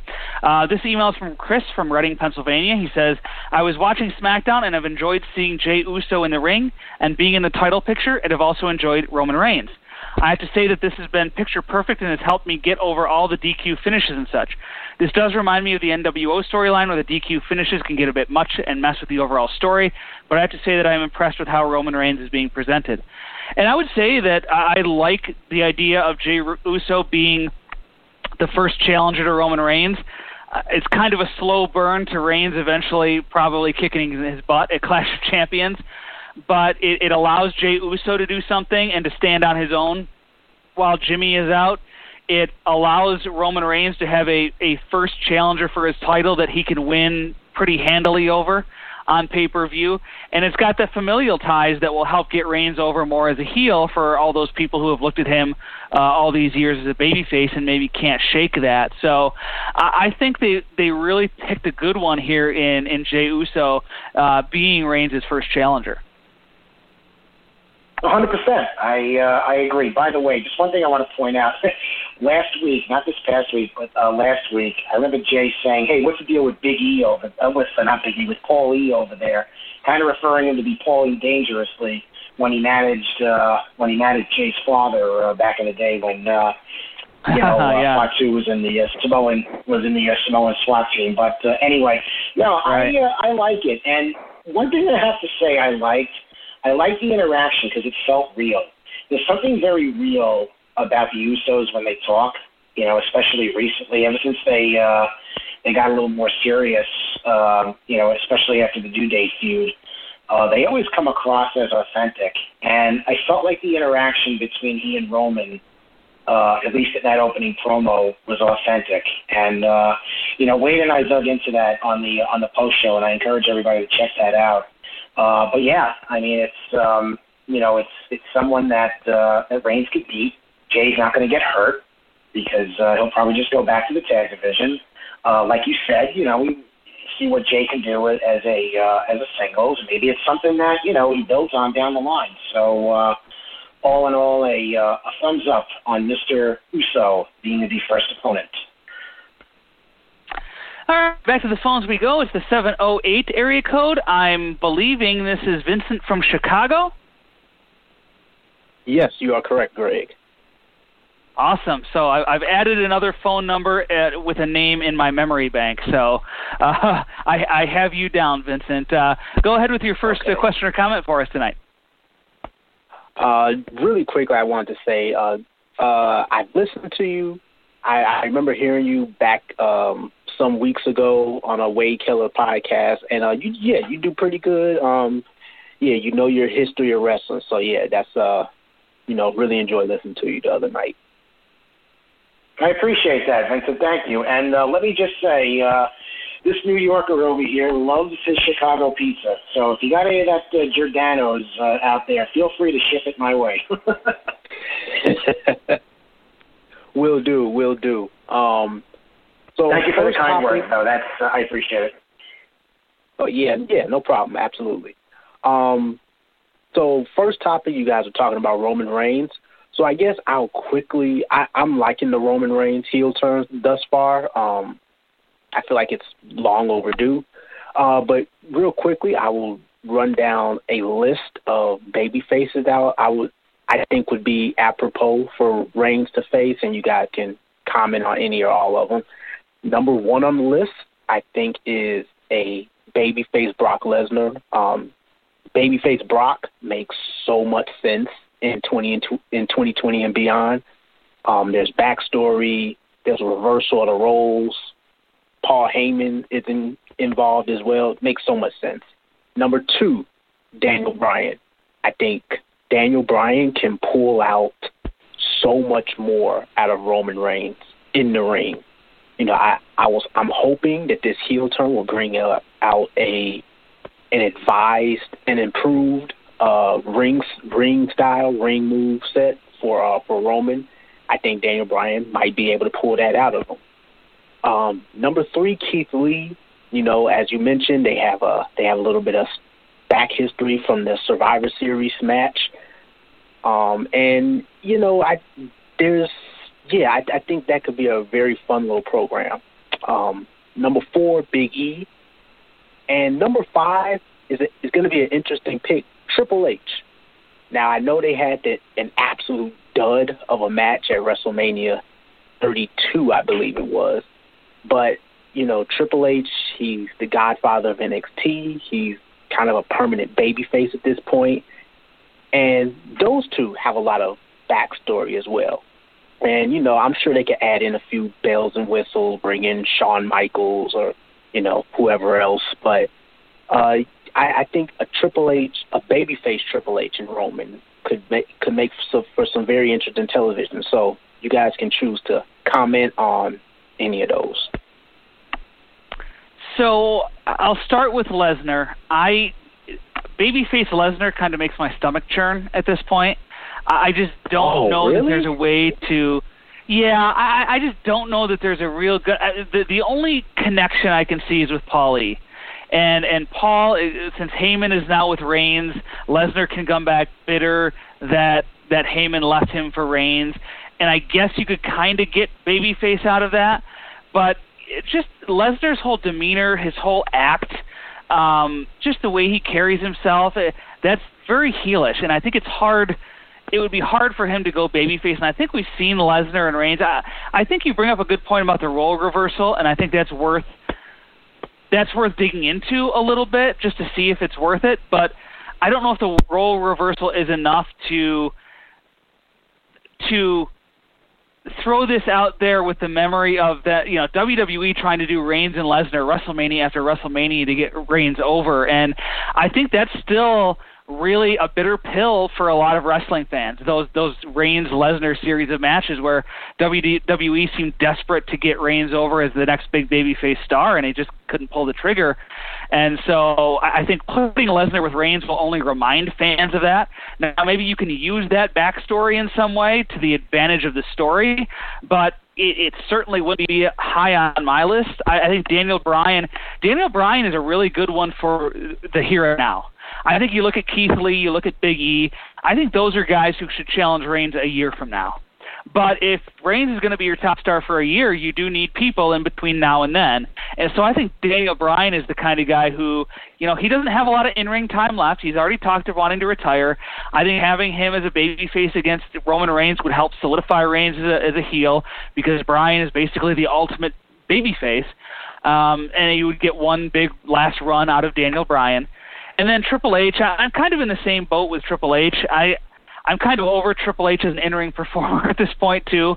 Um, you know, Triple H is a babyface. He might there might be some worth as far as getting Reigns over as a heel through babyface Triple H. Triple H can cut some really good promos um, still even at this stage, but when it comes to the match, I just I just haven't seen enough out of these two either together or separate the last few years that gives me any confidence that the match is going to be worth the time that you would invest in this sort of uh, feud. So, uh, Frank, am I wrong on any of those? Am I right on a few of those? What's your take on those names as uh, potential baby faces for heel reigns? My God's honest feeling with Brock is if I don't see him, fine. If I see a babyface Brock against Reigns, I'm interested just to see how Brock would do, especially now uh, in 2020, 2021. I mean, he was a babyface uh, eventually back in the day, and I thought he was fine. I thought he did a, uh, I thought he did a really good job. But you bring up a good point that you know his demeanor and how he carries himself. Um, let's not forget, it's WWE that's partially enabled that. I mean, they enabled him to work a part-time schedule and paid him millions of dollars. You know, I mean, WWE didn't have to do that. And if I'm him and I have that opportunity and I could work, you know, six, seven dates a year and make six, seven million, whatever it was, I'm doing it. You know what I mean? So I don't necessarily, uh, Right. I don't necessarily put that on Brock. And let, let's not, let's not uh, paint Brock in such a dirty light. He's put over a lot of people uh, since he's come back. I mean, he put Roman over, he put Drew over. Uh, anybody that he worked with, even if he beat them, you know, he did put them over at the time. So um, you know, I, I I think Brock did more uh, for people than we uh, than we might realize. So I, I would be interested, but I'm also not screaming for it. You know. Um, so anyway, that's that. Daniel Bryan. I mean, if he's still looking to wrestle, because I, I, I I've heard mixed things that his contract is up and he's not even uh, with them, or uh, he's just taking time off. And there's another. I, I don't know the deal there, so I'm not going to pretend like uh, I know. But if he's still around, excuse me, absolutely. Uh, we talked about Keith Lee. We talked about Biggie, Triple H. You know, I'm just like, uh, it, it could work, but yeah, if I don't see it, I, I, I wouldn't miss it. So, yeah, let, let, let, let me give a pass on that one. Sorry. All right, uh, Vincent, your your second question or comment for us tonight. Yeah. Um yeah, with Brock I was just I'm thinking of Brock as maybe just part time enforcer. You know, when a when a heel gets too far out of line, up here comes babyface Brock and, you know, he can just come shut that heel up. You know, some somewhat like APA did back in the day. That was my line of thinking. Um second second point that I wanted to bring up was uh so the Cedric Alexander turn on Monday night, it was good. I liked it. You know, Ced, you know Cedric. I, I, said this on uh, the Monday Wade Keller show. Cedric brings a different dynamic to the Hurt business. He brings youth. He brings a little more athleticism. The other three, they're older. They're more um, power wrestlers, and Cedric, you know, he can come in with some of that high flying repertoire of his. So I, I think it's a good mix. My issue is the heel turn made too much sense. So he says that, you know, I'm playing second fiddle to Apollo Crews, you know, while his career takes off and he's getting championship opportunities. I'm like, yeah, that makes a lot of sense. Uh, you know, he team he's teaming with Ricochet, who calls himself the one and only. I'm like, mm, yeah, I wouldn't want to team team with nobody named, you know, who calls himself that either. And then, you know, he says he brings up the financial aspect. You know, hey, these other guys, they're in the forefront, they're making money. I'm not. Like, you know, it, yeah, like Cedric's turn made too much sense. I would think. Now, I get it. Heel turns are fueled a little bit by jealousy, but they're also fueled by just extreme narcissism and delusion. And I didn't get that from Cedric's heel turn. It just, like, yeah, it made a lot of sense, you know? Hello, it is Ryan, and we could all use an extra bright spot in our day, couldn't we? Just to make up for things like sitting in traffic, doing the dishes, counting your steps, you know, all the mundane stuff. That is why I'm such a big fan of Chumba Casino. Chumba Casino has all your favorite social casino style games that you can play for free anytime, anywhere with daily bonuses. That should brighten your day a little. Actually, a lot. So sign up now at chumbacasino.com. That's chumbacasino.com. No purchase necessary. Group. Void were prohibited by law. See terms and conditions. 18 plus. Hello, it is Ryan, and I was on a flight the other day playing one of my favorite social spin slot games on chumbacasino.com. I looked over the person sitting next to me, and you know what they were doing? They were also playing Chumba Casino. Coincidence? I think not. Everybody's loving having fun with it. Chumba Casino is home to hundreds of casino style games that you can play for free anytime, anywhere, even at 30,000 feet. So sign up now at chumbacasino.com to claim your free welcome bonus. That's chumbacasino.com and live the Chumba life. No purchase necessary. VGW Group. Void were prohibited by law. See terms and conditions. 18 plus. We're now on Patreon. By popular demand, you can now support us directly through Patreon. Go to patreon.com slash pwtorchvip. We have three tiers, including an entry level. Tier one that takes the ads and plugs away. You can have the VIP versions of the Wade Keller Pro Wrestling Podcast, Wade Keller Pro Wrestling Post Shows, and the PW Torch Daily Cast. That's 14 podcasts per week, but with the ads and plugs edited out. Plus, you get the VIP after shows. Don't be left out anymore from those for just $4.99 at patreon.com slash PW Torch VIP. We also have a second tier and a third tier where you can upgrade to get other VIP content, including other VIP podcasts and the PW Torch newsletter, the current ones and 20 years ago version. So go check it out, patreon.com slash pwtorchvip.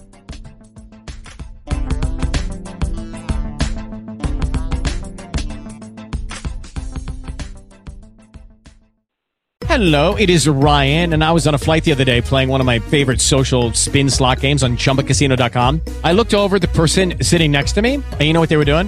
They were also playing Chumba Casino. Coincidence? I think not. Everybody's loving having fun with it. Chumba Casino is home to hundreds of casino style games that you can play for free anytime, anywhere, even at 30,000 feet. So sign up now at chumbacasino.com to claim your free welcome bonus. That's chumbacasino.com and live the Chumba life. No purchase necessary. Group. Void prohibited by law. See terms and conditions. 18 plus. Step into the world of power, loyalty, and luck. I'm gonna make him an offer he can't refuse. With family, cannolis, and spins mean everything. Now, you wanna get mixed up in the family business. Introducing The Godfather at ChumbaCasino.com. Test your luck in the shadowy world of The Godfather slot. Someday, I will call upon you to do a service for me. Play The Godfather now at ChumbaCasino.com. Welcome to the family. VGW Group. No purchase necessary. Void where prohibited by law. See terms and conditions. 18 plus. So, uh, what was your what was your opinion on Cedric's heel turn? Well, I think it's kind of funny that he complained about playing second fiddle to Apollo Crews when I, I guess I mean he's playing fourth fiddle in the Hurt business right now. Um, I, I don't know what kind of upward mobility he has. I guess there's potential for growth in that uh, in that business with MVP, but um, realistically, he's the newest guy, so maybe he'll have to carry bags and things like that for Shelton and and uh, and uh, Lashley and things like that. Um, but you know, I I hate to see Alexander as a heel because I don't think they really got as much out of a babyface Cedric Alexander that they could have. And there's still time. I mean, he can always turn back babyface. But I guess the the the saving grace for this for me is if this does make Cedric Alexander more visible on Monday Night Raw, if it gives him a more prominent position, and given the amount of TV time that the Hurt business gets every week, I think that's probably going to be the case, then I'm okay with it. I would rather see Cedric Alexander, a heel, get more of an opportunity to showcase himself than to have him stay as a babyface and just kind of be lost in the shuffle. That's that's kind of my take on it, Frank. Yeah, I mean, I was uh, I was overall fine with it. I actually, heading into the show, uh, I actually thought that you know because they had been dropping hints that uh, Cedric you know could turn, uh, given that MVP proposed joining him and all of that, and I thought that they might have been setting up that as a smokescreen for Ricochet turning, because Ricochet turning would be would have been really interesting. I mean, he's such a a likable guy, and I think that you know it would have been a sharp left turn for him you know, a, a real uh, a real contrast uh, to what he is now. Whereas there's not, I, I, I don't know, if it, it's just watch Cedric. I, I don't see that much of a contrast in babyface and heel uh, and heel Cedric at the moment. I would see more in Ricochet, but that's you know that's besides the point. Uh, I think there's possibilities. I think there's a possibility of him teaming with Shelton.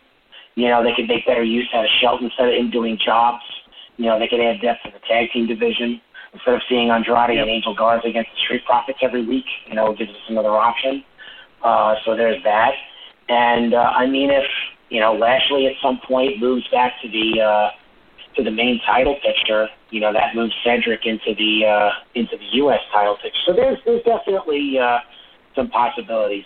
Could we not have MVP wrestle every week? I mean, let let, let him just manage and, and let Cedric do that. Yeah. Yeah, you know, I mean, we just we, we don't need him.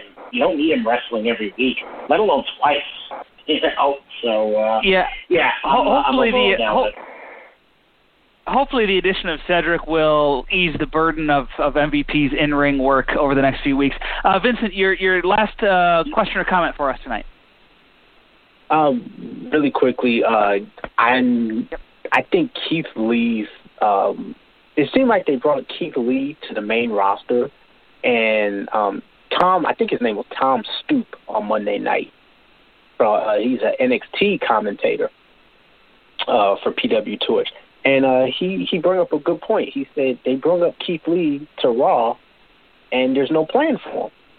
Like he's, you know, he's wrestling these meaningless matches with Randy Orton, um, and he seems pretty directionless right now. And I, like, honestly, I think he could have just stayed down at, in, in NXT, and you know, waited for a more opportune time, waiting for their, you know, maybe post shakeup, you know, fresh rosters. Uh, you know, maybe there's a more, a better assortment of heels on Raw for him to face. Like, yeah, I'm, I've not been a fan. You know, music and ring attire aside, I have not been a fan of what they've done with Keith Lee. I mean, the, even even his win over Randy Orton in that six minute match on uh, on that pay per view a few weeks ago, you know, I felt accomplished nothing. Well, I will say that his debut and his run so far has gone a lot better than a lot of other NXT wrestlers who often debut and are stuck in the mid card forever. The fact that Keith Lee debuted and immediately was put in a main level program is a good sign. You know, you can poo poo his his outfit, his ring gear, his music, which I know everybody has. I don't feel strongly enough about it. I guess I I I preferred his NXT stuff. I guess if I had to make a choice, but you know, I don't think we can discount a you know in, in an era where WWE is looking for any excuse to get out of giving a, a making a wrestler do a clean job. The fact that Randy Orton, someone of his level, is doing a clean job on pay per view to Keith Lee, I don't think we can just brush that off. I think we that's that's important for Keith Lee credibility wise. He's facing Drew McIntyre this week on Monday Night Raw. We'll talk about that in a moment. But you know, just the fact that this guy is being brought up on Monday Night Raw in a main level program, he's not being thrown in there with Aleister Black or Kevin Owens or the Hurt Business or anything like that. Um, you know, I think this is a good sign for Keith Lee, even if it seems maybe like he's directionless, even if it seems like, oh, they're doing Lee versus Randy Orton again for no reason, or they're doing Lee versus McIntyre on Raw for no real reason. Um, I, I still think it's a good sign that he's being put in this position right off the bat. Uh, Frank, what do you think about how WWE's handled Keith Lee on the main roster so far? Well, you know, considering the fact that you know Vince McMahon does a lot of hot shot booking and you know gives away a lot of matches on TV. Like you said, the fact that he's getting matches with Randy Orton and Drew McIntyre tomorrow night is actually a good sign. It's actually a sign that they're uh, invested in him and they do have plans for him. Uh, it doesn't mean I think it's the right way to start his run. I think the smart way to start his run is to get him wins, build up, um, build up his resume, and eventually build him to the big matches. I think that, you know, had we waited maybe a, a month or two, you know, a match with Randy Orton uh, might have felt uh, it, it might have had more gravity uh, than what it did now. It just kind of felt hot shotted and it kind of didn't feel like nobody's even going to remember it in a month or two, you know. So, um, but at, at least on the positive side, as I mentioned, there are plans for him, and um, you know, we'll see what happens tomorrow night. I'm, I'm not, uh, I'm not really feeling too good about, uh, you know, him having. Yeah, I know this contradicts what I said, but having a match with Drew McIntyre that's going to have crap finish uh, is not something that I'm, uh, you know, all too confident in. But uh, at least we can, uh, for us Keith Lee fans, we can we can rest easy that there uh, at least appears to be plans for um, Mr. Limitless as we speak. Vincent, appreciate the phone call. Thank you for calling in tonight, and look forward to hearing from you again. Thank you, gentlemen. Uh, enjoy the rest of the show. Thank, you Thank very you. much. And since since we're talking about Raw, before we go to our next call, that's one one one with six two three on deck. Raw will be in your face this Monday night. Even on SmackDown, they had uh, the main matches uh, built up. Drew McIntyre versus Keith Lee, which, as Frank mentioned, is almost certain to not have a clean finish. Dominik versus Seth Rollins in a steel cage match. Asuka defends her Raw Women's Championship against Mickie James, and the Street Profits face Cesaro and Nakamura in a Champions versus Champions match. So, Frank, uh, Raw going with the subtitle here this week, going with the um, unusually high number of matches being announced in advance. I think we can probably chalk this one up to uh, the NFL with their first Monday night game of the season, which will go opposite Raw and WWE trying to not hemorrhage too many viewers. But I mean, what do you think about this? You know, they're giving it a special name to make it feel special. I mean, is this a sustainable action by WWE going forward throughout the rest of the NFL season, or is this just WWE trying to load up on the first show in hopes that you know they don't lose a lot of curiosity seekers to the football game? Uh, I think the um, I think the latter. Yeah, I, I don't see them doing this the entire uh, football season. I mean, usually the games start at you know what eight thirty or whatever. Um, so yeah, you know I don't. Uh, I, I think it's just for uh, the first week, which uh, you it, it's funny. And, and by the way, I'll be watching late since the Giants are the uh, the first game. Um, Ah, yes.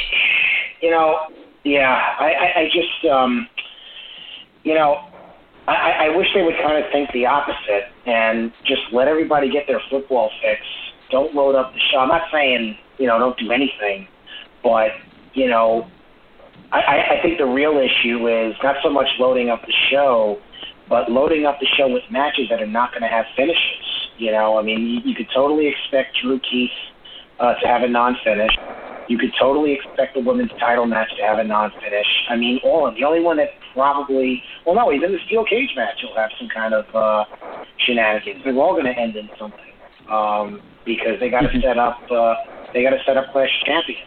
So uh, I think that's more the issue than loading up the show. They're not going to load the show every week. They don't. They, they just don't do that. You know, that's not their. Uh, that's not their practice. But yeah, I think it's just. Uh, I think it's just them basically uh, marking their territory with Week One of the NFL. Uh, especially, everybody's going to watch Week One. So uh, I think it's more that than anything else. Yeah, it's never really WWE's practice to load up the show, but they've never had ratings in such a free fall from year to year uh, as they've had right now. So that you know, desperate times may call for desperate measures for WWE if the if it works and if they are able to hold pretty steady against uh, the first week of Monday Night Football. It's the one one one area code. I assume this is Craig from Toledo. You are correct, sir. Excellent, Craig. Welcome to the show. Uh, what's on your mind tonight? Um, I'm going straight back to uh, New Japan because okay, I'm freaking psyched for this coming weekend and uh, the start of the. I did really didn't think it was going to happen, and it's like the most excited I've been for anything wrestling this year that it's actually going to happen. And uh, I was wondering, do, do you know if uh because they had the um, English commentary on the Summer Struggle, but they haven't had it. They had it live on the Summer Struggle, but they haven't had it live since. Are they going to have it live during the G1? You know, I don't know. I would assume so. Um, you know, I know that they hadn't had it, like you said, until Summer Struggle, but I think the fact that it, it seemed to go pretty smoothly for Summer Struggle, I don't see why they wouldn't do it for the G1, especially knowing that the G1 is the the big event, you know, for New Japan during the year. Aside from Wrestle Kingdom, it's the fan, uh, one that a lot of American fans tune in for. So I would assume that they would have it. I, I really I hope so because commentary is such a big deal to me, and they do such a good job with it. And they, and and Summer Struggle was, I mean, it was pretty flawless. I I don't know if you watched it, but it, it was. Yeah, I did. It was. Yep. It went off without a hitch.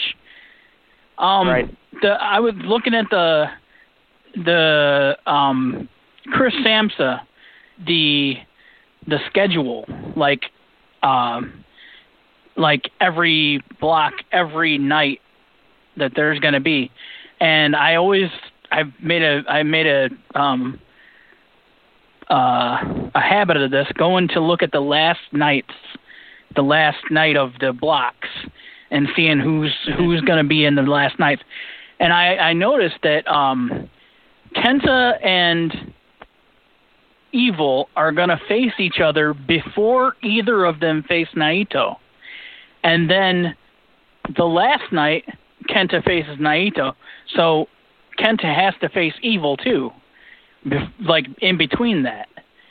And I'm like, man, there's potential for some some big time fireworks in the Bullet Club because Ken, I don't think Kenta and Evil have had many interactions. I, I um uh I think my question is do you think who do you think is going to win this rubber match between Evil and Naito? Um, yeah, that's a tough question because you could have Evil win and it really doesn't hurt Naito, especially if you're going to have Naito win, as I kind of predicted him to win the block uh, earlier in the show. So if you have Evil go over him, you know, Evil gets that victory. He's got the uh, he's got the rubber match win, even if he doesn't win the tournament or really make all that much noise. But if you want to cement Naito as you know the champion, the double champion, and also potentially going very far in this tournament and being a contender to win the B block, I think you have him go over. I think, Frank, I think we're going to get a real um, signal of what New Japan does think of Evil going forward based on his performance in the G1. Yeah, we uh we talked about that earlier, and like, I guess if you have, let's say you have Naito in the block, as you said, but he doesn't beat Evil, and uh, you know, I, I got to make a habit of looking at the matches before I even I didn't get a, didn't get a chance to do that, so I got to do that going forward. But if you have Evil beat Naito, and Night but Naito wins the block, that could set up a match down the line, you know, between the two of them where you know, let's just say, because I don't know what happens. You, guys can tell me if the champion wins the um, if the champion wins the tournament. Uh, does he have to defend that against somebody? You know what I mean? Like, does he have to defend that right against somebody? And then like, let's say that somebody beats him, then he gets the title match at Wrestle Kingdom. Is that how it works, or uh, do I have that? Uh, do I have that mixed up? The champion if if, if the champion wins the tournament, he picks the challenger for Wrestle Kingdom. Right, but what I'm what I'm asking is, let's because normally whoever wins the tournament has to defend that right against somebody, right? So let's say the champion wins the tournament, does he have to defend the right to choose an opponent against somebody? And then if that opponent wins, like let's say let's say that's evil because evil beat him in the block. And let's say they do Naito against Evil, Evil wins. Does that set up an Evil versus Naito match at Wrestle Kingdom? Because I was just thinking that's a scenario that could happen. If if Evil beats Naito in the block, then he gets a shot at Naito anytime. Yeah. But since there's only like two and a half months between like the end of the tournament and Wrestle Kingdom, it's going to be really difficult to kind of arrange that kind of stuff. Uh, which was Yeah. what I was. That was going to be my next question. Like the, I mean, Suzuki has the Never Open Championship, and who? I mean, unless he goes undefeated, he's going to have like three or four matches he's going to have to have before Wrestle Kingdom, unless they, you know, unless they carry it over after Wrestle Kingdom, you know, or just have him get beaten and then they just forget about it or whatever. But I don't know. Yeah, I I don't know. It's it's it- New Japan is going to have to do things a little differently than they do based on the timing of the G1 and you know how close in proximity it is to Wrestle Kingdom. So, you know, I think New Japan does kind of get into this. You know, tradition means a lot more in Japan and with J- Japanese wrestling than it does in America. And so this sort of gets New Japan out of its comfort zone. It gets them to look at things maybe a little differently, and gets them to try new things a little differently. So, you know, there are positives, there are advantages to keeping the same schedule every year and, and doing it by the same, you know, token every year.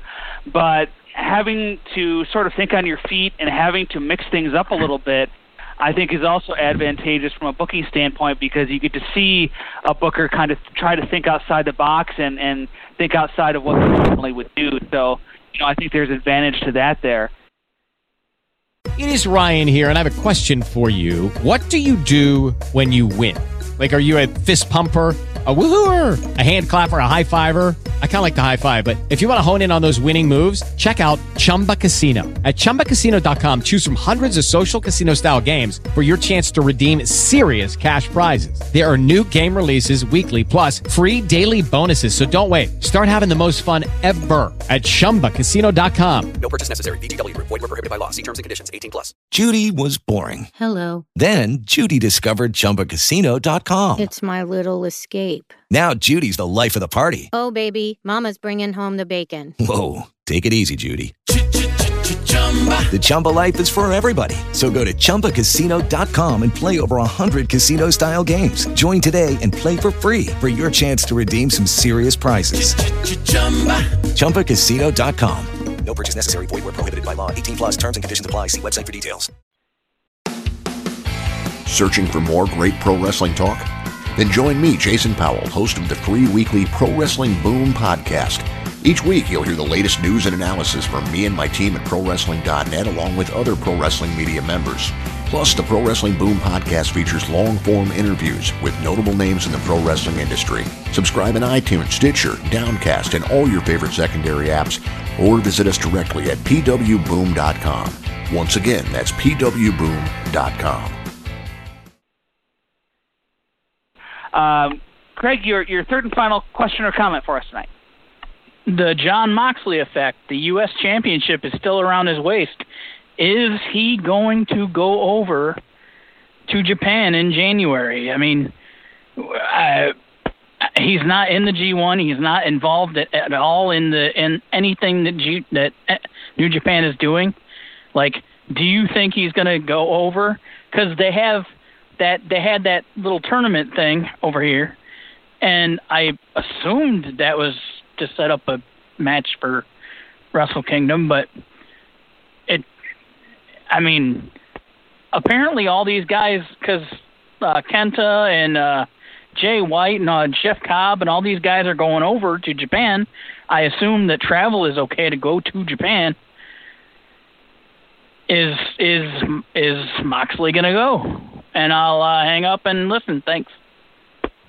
Thank you, Craig. Um, I can only speculate to this because, uh, you know, J- January is about four months away, which in, in in 2020 is like an eternity, Frank. So so much can change between now and then, right? So it, it's so hard to say right now, and I don't even know if New Japan knows right now. I think they would obviously like to have him there for Wrestle Kingdom and to at least drop the United States title if it comes to that. But you know, hopefully things will be good enough that he can travel over there, that he's comfortable enough traveling over there. That's a big one too. And uh, you know, I, I think there's a hope that that's going to happen, but I think this far out, it's really hard to say for sure. Yeah, I mean, I can uh, I can only speculate at best. I mean, four months is an eternity. A month is an eternity uh, these days. I mean, for God's sakes, uh, everything uh, everything changes. Um, I mean, I, I wouldn't put it past them if he can't get over there because I don't believe he can. I, I thought there was some kind of restriction, and I could be wrong on this. I thought there was a restriction with him not being able to work a New Japan match in the United States uh, because it's something between AEW and, and New Japan. I don't know Yeah, that about be. that. Yeah, so you know, if that's the case, which was surprising that they. Well, no, they they did the tournament to have the uh, the title match. So I, I would guess if they had the tournament, uh, I guess they figured they could get him over there and uh, work rest. I mean, I, I couldn't see why they wouldn't want him to get over there. So uh, if travel is okay, I, I, I don't see the issue. But uh, you know, it wouldn't surprise me if they uh, if he can't make it, if they just strip the title off of him because they've done that before. I think they. Uh, I don't know who they. I think it was Juice Robinson, or I, I forgot who they took the U.S. title off. But they did that last year during one of the tours, and uh, they had a match for the uh, for the championship that same night. So uh, yeah, we'll just have to see what happens. 623, we're coming to you next, but first I want to hit NXT. Rhea Ripley defeated Mercedes Martinez in a steel cage match in the main event last week. Finn Balor winning the NXT title from Adam Cole. This coming week on Wednesday night, Breezango versus Imperium. Timothy Thatcher versus Damian Priest and Io Shirai versus Shotzi Blackheart. We go back to Jack A for a question on NXT. He says, Hello, Greg and Frank. Hope you're both doing well. Uh, just wanted to get your opinion on the last two weeks of NXT on Tuesdays. I felt like the shows have flowed much better, and I've enjoyed them much more than the usual Wednesday night slot. Do you think both? Uh, do you both think it's best them going on Tuesdays from now on to get the best possible product? He also says, relating to his uh, previous question, just wanted to add, who would have thought a few years ago we'd have Bayley, Sami Zayn, and now Roman Reigns as high-level heels? To me, they are hitting it out of the park with every chance they are getting. Uh, I would uh, agree with that as well. But um, to Jack's first question, uh, Tuesdays is that we talk about earlier Impact Wrestling possibly moving out of Tuesdays if NXT were to decide to move to Tuesdays. Uh, do you think it would?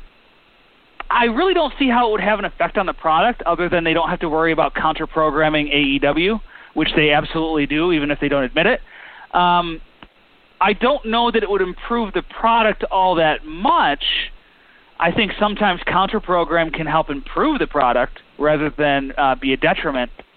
But what do you think? Tuesday nights, do you think that has the potential to actually make NXT a better on screen product?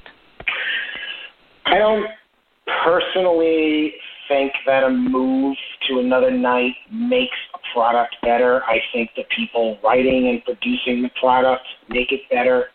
I think that if you make a conscious decision to just write your show, don't worry about what the other show is doing. Let them be them and let you be you you know, I think that that would make it better than a particular move. Now, you know, I, I guess they would feel less compelled to compete, as you said. So in that regard, yes. But I think if they just, you know, if they just stopped worrying about AEW, you know, just do what you do. You have the talent. You have the talent down there. It's, it's all there, you know, and just write a sensible show you know, write a show that makes sense, you know, then everything will be fine. And I think the, the viewership this past week uh, was a reflection of that. I mean, AEW hit over a million, but uh, if I'm not mistaken, I don't have it in front of me. I think NXT did about what 850 or something like that, somewhere close. Mm-hmm. So, I mean, the, the evidence is there that people want to watch. Um, so yeah, I mean, uh, it, it, I, I, guess uh, I guess my long answer is because they won't feel as compelled to compete. Yeah, maybe that does make the product better. But my point is that shouldn't be the reason. It should just be you write a good show and everything will be fine. So that's just my take on it. Yeah. All right, uh, going back to the phones, the 623 area code 623. You're on Wrestling Night in America. Please state your name and where you're calling from. Hey, Greg. Hey, Frank. This is Brian calling from Phoenix, 29 year senior PW Torch VIP subscriber. How are you both doing? Uh, doing well, Brian. Thanks for staying on the line, um, and uh, uh, appreciate you uh, listening tonight. Um, what's your uh, first question for us tonight? I'll say this really quick, Greg. Uh, I have much respect for both you and Frank, and being 29 years a VIP subscriber, 30 will be in February. Uh, if anybody's, li- or of course, a lot of people are listening, uh, please give VIP a chance because uh, Wade and Greg, like yourself, do incredible uh, amount of good work for wrestling. So if you're not a subscriber, I say take a chance with it. Thank you. Appreciate that. pwtorch.com slash go VIP is where you can find the details. So, Greg and um, Frank, I have a lot of stuff to talk about. However, it's late in the show, and I like to want to try to eat dinner and then do some more um, doctoral homework. I'll talk about a couple things really briefly, and I do have a question for you two. Uh, Frank and I had an interesting, I say always a good discussion, and we can say discussion about the main event on Raw. We're assuming it'll be the main event on Raw between um, Drew McIntyre and Keith Lee. I don't have a problem with it being like you know the first day of Monday Night Football. We can call it hot shotting. You can call it that they have they have in a way built it up for the last couple of weeks since Keith Lee came on. Earlier, Frank talked about um, Bayley and Sasha, or, or Bayley turning on Sasha, and he gave an analogy as far as it's kind of similar to Michaels versus Jannetty, and I would disagree with that because they both were faces when Michaels turned heel on Jannetty, where both Sasha and um, Bayley were both heels at that time. Um, Vincent the caller mentioned about uh, Keith Lee wrestling meaning, meaningless matches. It sounds good on paper, maybe on voice, that is meaningless, but there really is no such thing as a meaningless match if you expand your thought pattern and think about, okay, they're wrestling for title shots or for vengeance because one person wronged another one. There, is, every match has meaning once you again you expand your thought pattern into that, and you take the uh, overused term for us uh, wrestling internet people is like um, is um, making the matches count or, um, or or having some kind of feel to that match. So those are my oh you know other thing that uh, Frank just talked about counter programming. So um, WWE counter programming AEW or NXT maybe more specifically counter programming AEW. I um, it's been of course we know that uh, counter programming has been going on probably since television was first invented or first as a medium. And I'll I'll do a dated one, but it kind of makes sense. Is that the uh, uh, a nice subject uh, is the Cosby Show. We all know back in the late 80s, early 90s that the Cosby Show was the number one show on NBC. Now, what the nascent Fox network did was actually counter program and put The Simpsons up against the Cosby Show. And you know, The Simpsons, of course, pop culture way back then, and it was a lot. You know, they're still popular now, but um, pretty popular back then as they were growing. Now, was it a of course, did uh, The Simpsons ever beat The Cosby in the ratings? I don't think so. But then it was that they gave a different different view or different they were looking at a different audience plus it was again counter programming so counter programming has been around for a while it's not necessarily a new thing for it where mm-hmm. um and again that's kind of an opposite where you have the giant WWE going against A or WWE counter program against AEW versus the smaller Fox counter program against NBC. Um, so those are my couple of takes. And then if you want to talk about any of those, it's fine. And I'll ask my question. I'll get off the line and let everybody have a good night. Yeah, I think um, you make a good point about the the matches and and the the meaningless matches. Um, you know, part of it is how WWE presents them too. You know, there is some subliminal ways that WWE tells the viewers whether a match is important or not. Um, and so I think we take our cues from how WWE presents them, when during the show they present them, how the announcers treat the matches, whether they talk about the matches and the stakes or if they talk about a different feud. So, you know, it's it's on WWE as well to get a hold of the viewer and say, hey, what's happening now is important. And I think the counter programming point is a good one as well. Um, obviously, counter programming has been has been going on for a while. Um, and and yeah, I think that's something we should take into consideration when we talk about AEW versus NXT on Wednesdays. Frank, any reaction to any of the points Brian made here? Yeah, no, I, Brian, I appreciate the kind words. Always enjoy talking to you on uh, Facebook and Twitter, and uh, appreciate your uh, your takes. I mean, my, my my thing with Keith Lee and Drew McIntyre, I just feel like it's a big match. I just feel like it's two guys that you know, I mean, they have big plans for Keith Lee, and it's just not something they should give away so quickly. It's something that they should build to, you know. And uh, I mean, look, it's not that they don't have a reason for the match. I mean, it's two top stars, but just to basically announce it, you know, on uh, a couple of days before the show, you know, it, it doesn't really it doesn't really tell me that it's important. Now, maybe in today's audience, you know, maybe they think so. For people that follow social media, but I, I, I just think that that's something that you you wait and you build towards down the line because you know if you want to have uh, a match down the line, it's not going to feel as special. I mean, we'll still watch it. Don't get me wrong. We're still going to watch the match, but it's not going to have that special of a feeling because you've already seen it. Um, just to clarify one thing, I was not. Um, I don't think that the turns between Bayley and Sasha and uh, the Rockers are similar at all. I, and that that wasn't my point. And if I uh, made you uh, think that that was my thought process, let me apologize. I was my my point simply was there was a story in that Rockers breakup that you felt bad, like you felt bad for Marty. You thought that Shawn Michaels was a scumbag for throwing him through the uh, uh, through the window. In this particular point, you know, they they put pieces in place before the turn actually happened. But why did Bayley pick that particular moment? What was it about that particular night that made her snap? And I just feel like they kind of left that hole in the story. I still liked overall what they did. I'm not saying I didn't like it, but I just feel like they left a hole in the story and it didn't get the sympathy on Sasha that I feel like we needed. So we'll see what happens. And I told Wade the other night, and I'm sure you listen to the post show, we have to hear from Sasha. We have to hear what she says, and we have to see what kind of match they have. And then we can look back on the whole story and, uh, and see if they did a good job. So, um, you know, just to kind of clarify uh, my thoughts on that. And uh, look, yeah, counter programming has been around forever. I mean, it's you know, it's it's not something that's uh, it's not something that's new, but um, you know, if if if WWE did move NXT off of Wednesday night, I don't um, I don't feel like they would have to counter program. I feel like they would give away less matches, and they would you know do what they were doing more in the uh, in the time period that they were on the network, building towards those big matches. You know, making them feel special, uh, not uh, really giving stuff away, not doing so much cartoonish stuff, and uh, you know, it might be. Uh, it's not not, not that a move should force that. You know, I, I don't feel like a move should force that. But if they did move off of Wednesday nights, then they wouldn't have to do such stuff. All right, Brian, back to you for your question for us.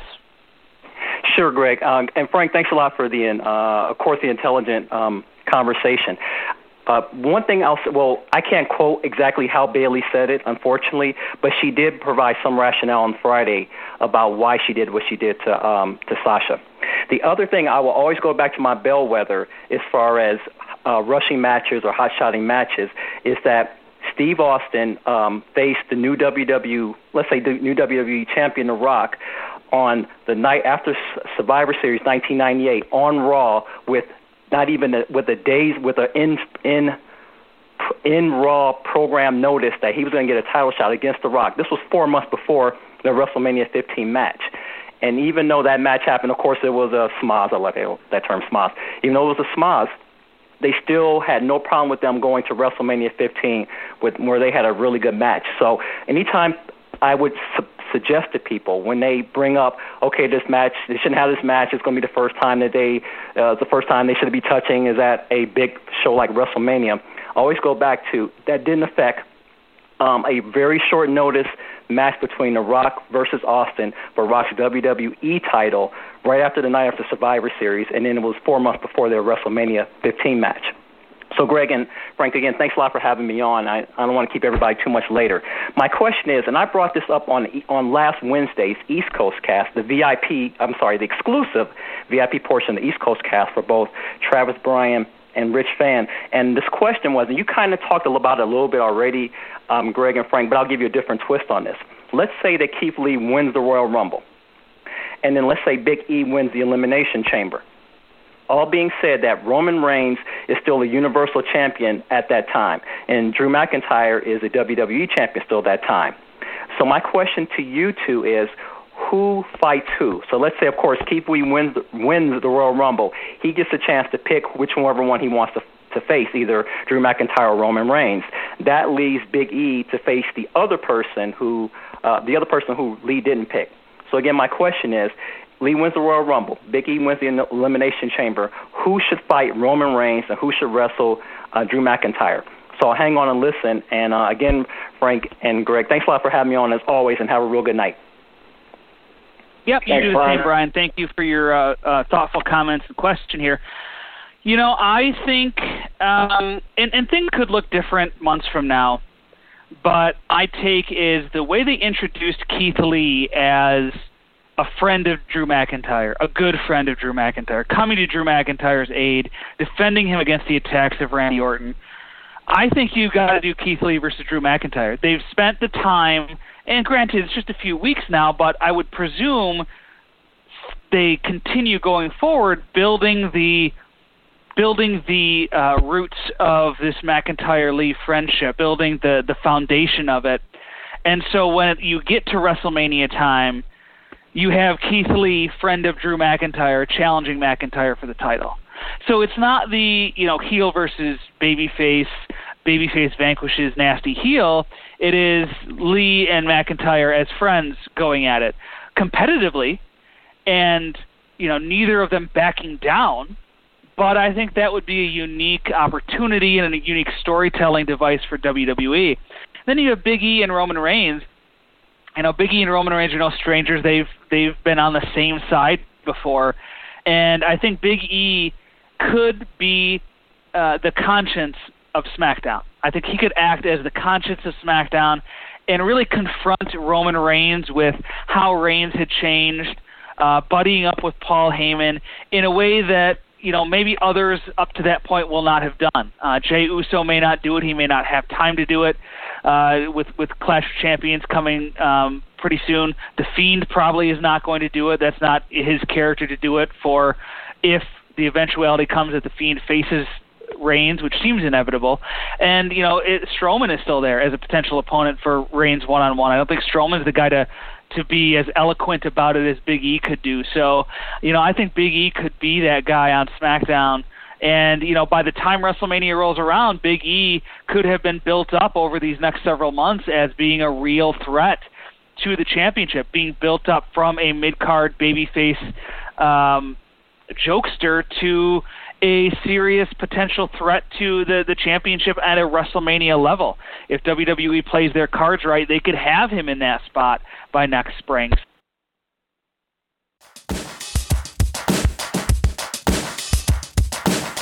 Hey Harley, remember the days when women's wrestling matches were relegated to the mid card dumping ground and treated like a glorified intermission? You mean the era when it was only men in the top spots in the main events, getting the biggest matches every night? Yeah. Hmm. Vaguely. Seriously, while we might have a long way to go, we really have come a long way, baby. And that's why we started Grit and Glitter, a podcast covering the best in the world of women's wrestling. From the horsewomen of WWE to the goddesses of stardom and everyone in between. Each Tuesday, Emily, myself, and our team of guest correspondents talk the best matches and the biggest news in women's wrestling. Plus, interviews, deep dives, and discussions about everything from media representation to gear to women in behind the scenes roles. Just search PW Torch in the podcast app of your choice to subscribe, or listen on demand and see the entire PW Torch Daily Cast schedule at pwtorchdailycast.com.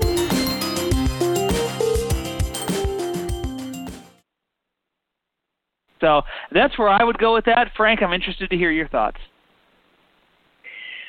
Well, I hadn't thought about it the way Brian brought it up, but if uh, you lay out that scenario, yeah, I, I think that makes sense.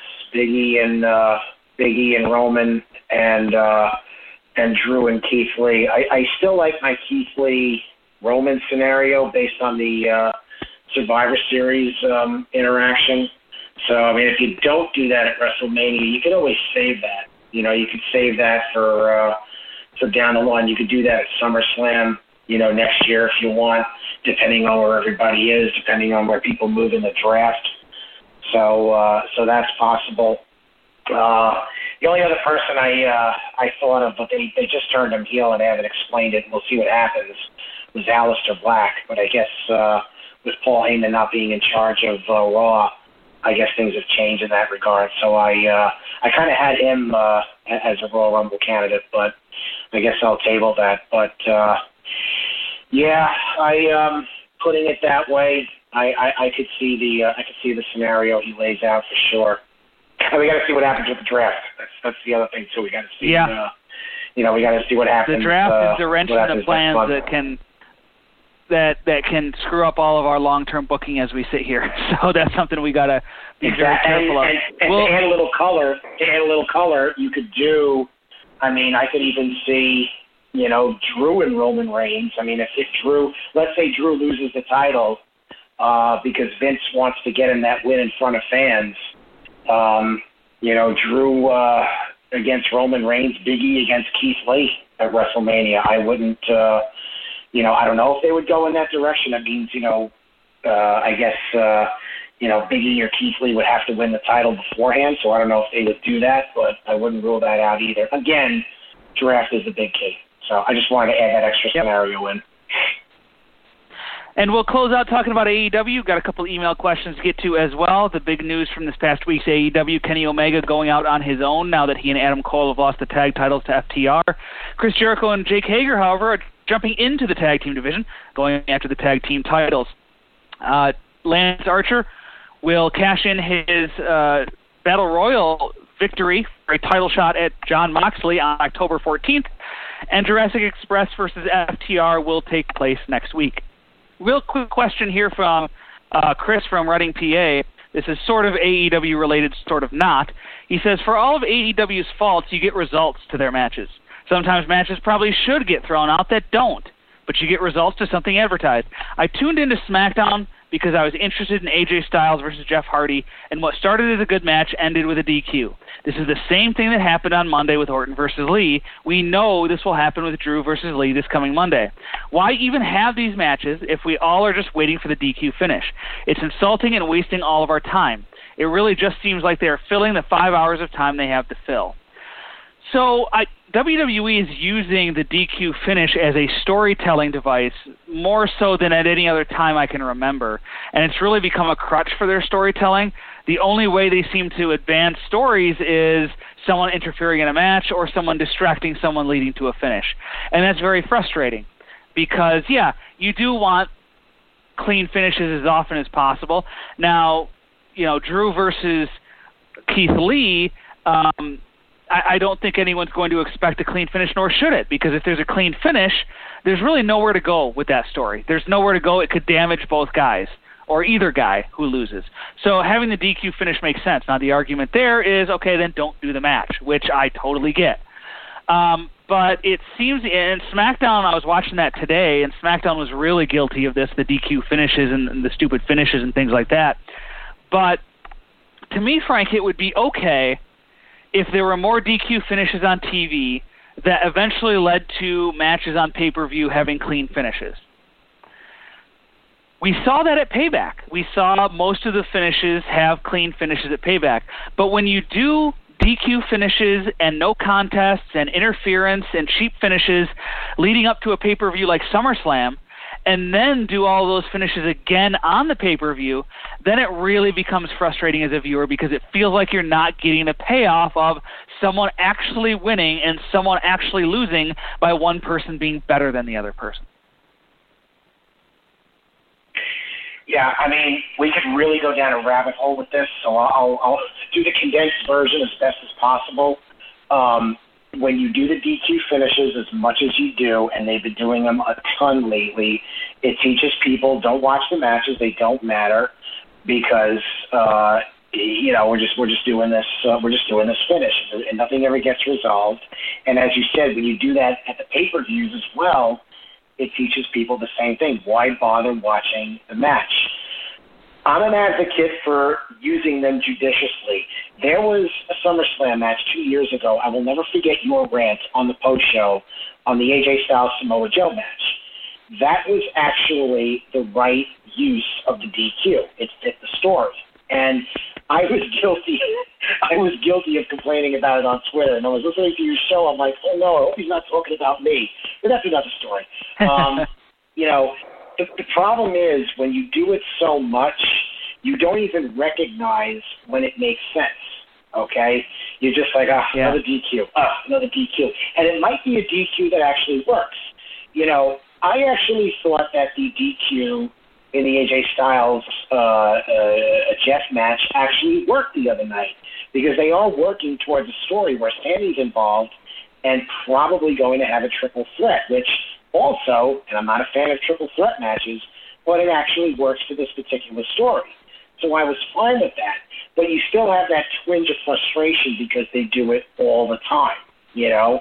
And if you do it if you do it smart, if you do it judiciously, okay, it actually stands out. It actually means something, okay, and it, it's not just it's not just a crutch that you use. Like they just do it so much that it becomes commonplace and it becomes expected, you know, and it just renders the matches uh, it renders the matches useless.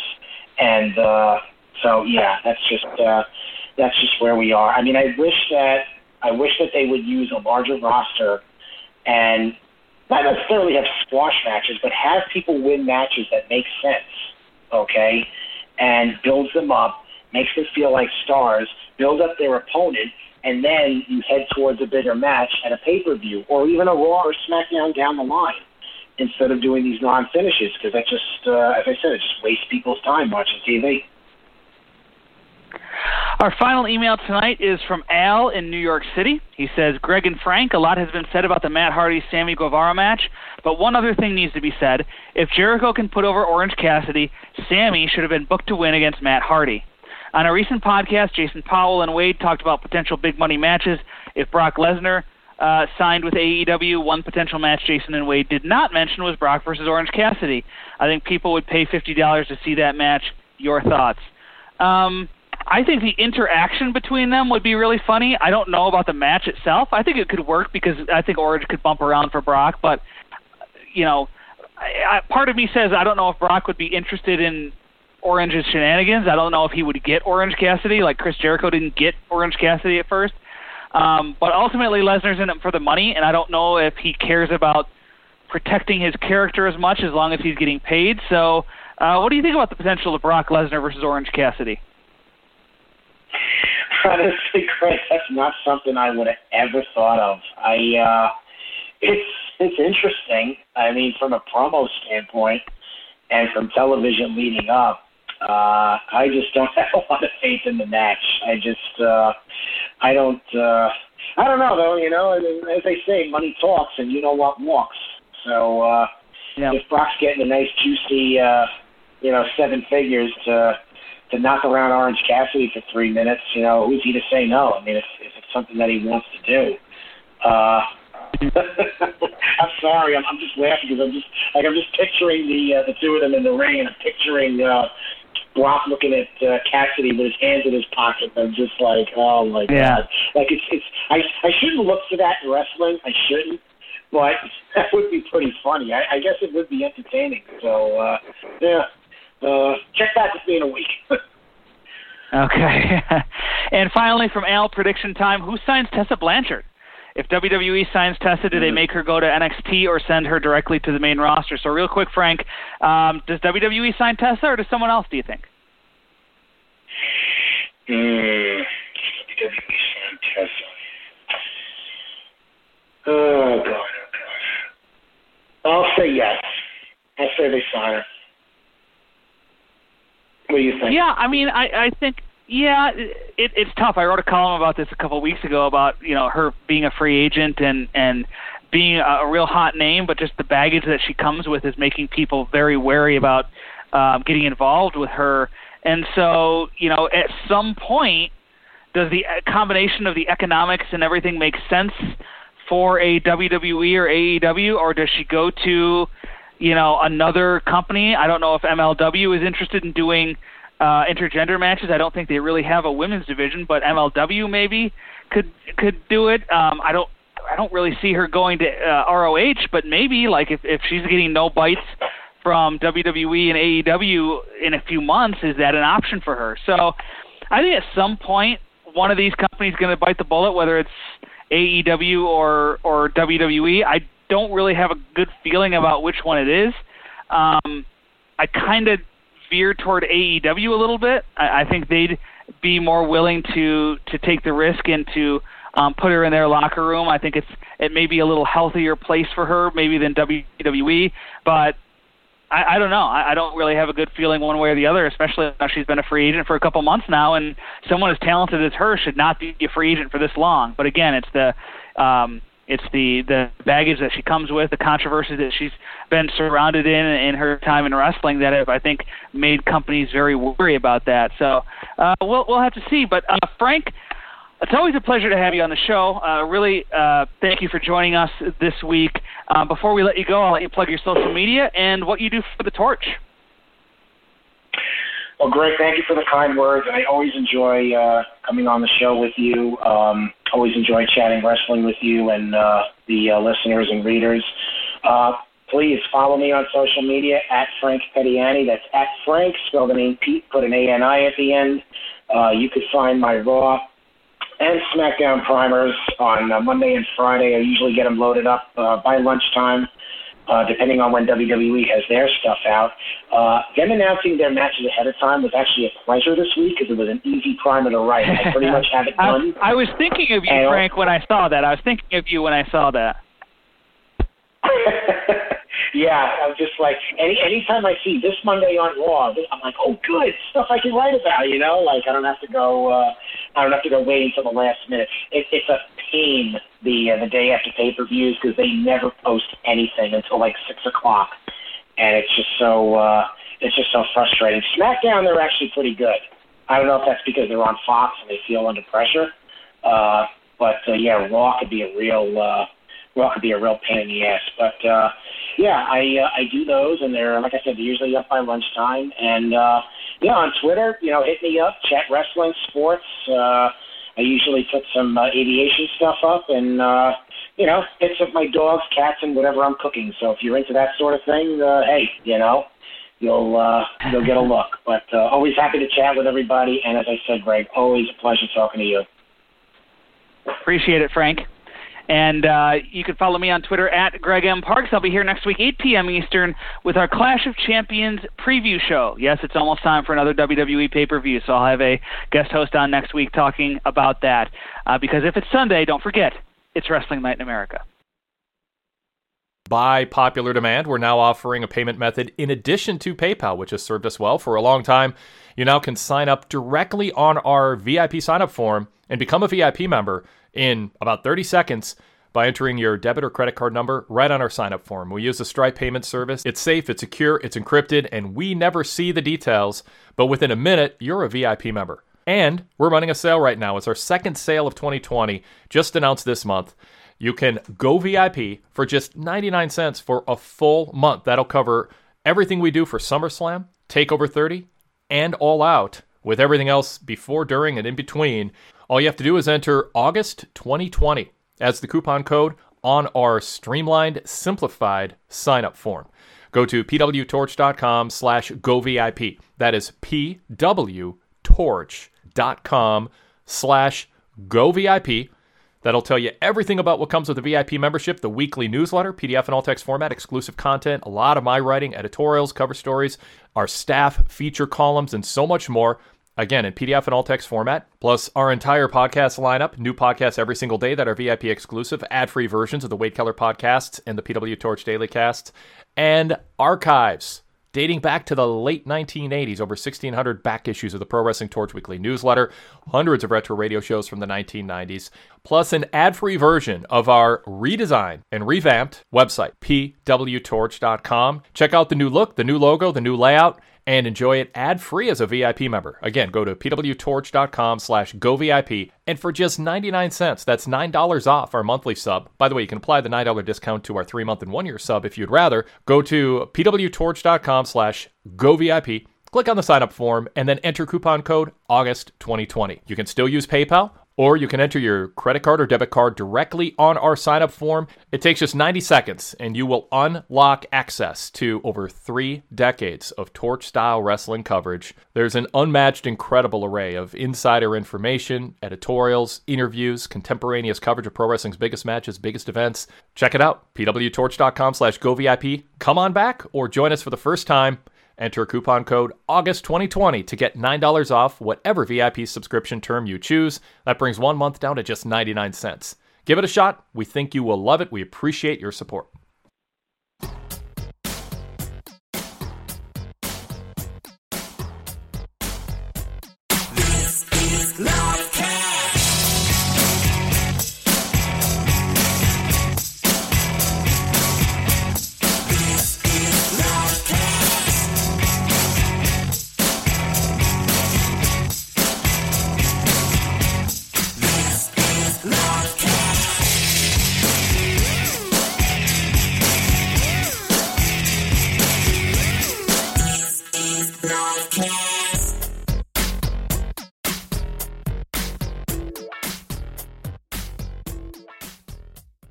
Hello, it is Ryan, and we could all use an extra bright spot in our day, couldn't we? Just to make up for things like sitting in traffic, doing the dishes, counting your steps, you know, all the mundane stuff. That is why I'm such a big fan of Chumba Casino. Chumba Casino has all your favorite social casino style games that you can play for free anytime, anywhere with daily bonuses. That should brighten your day a little.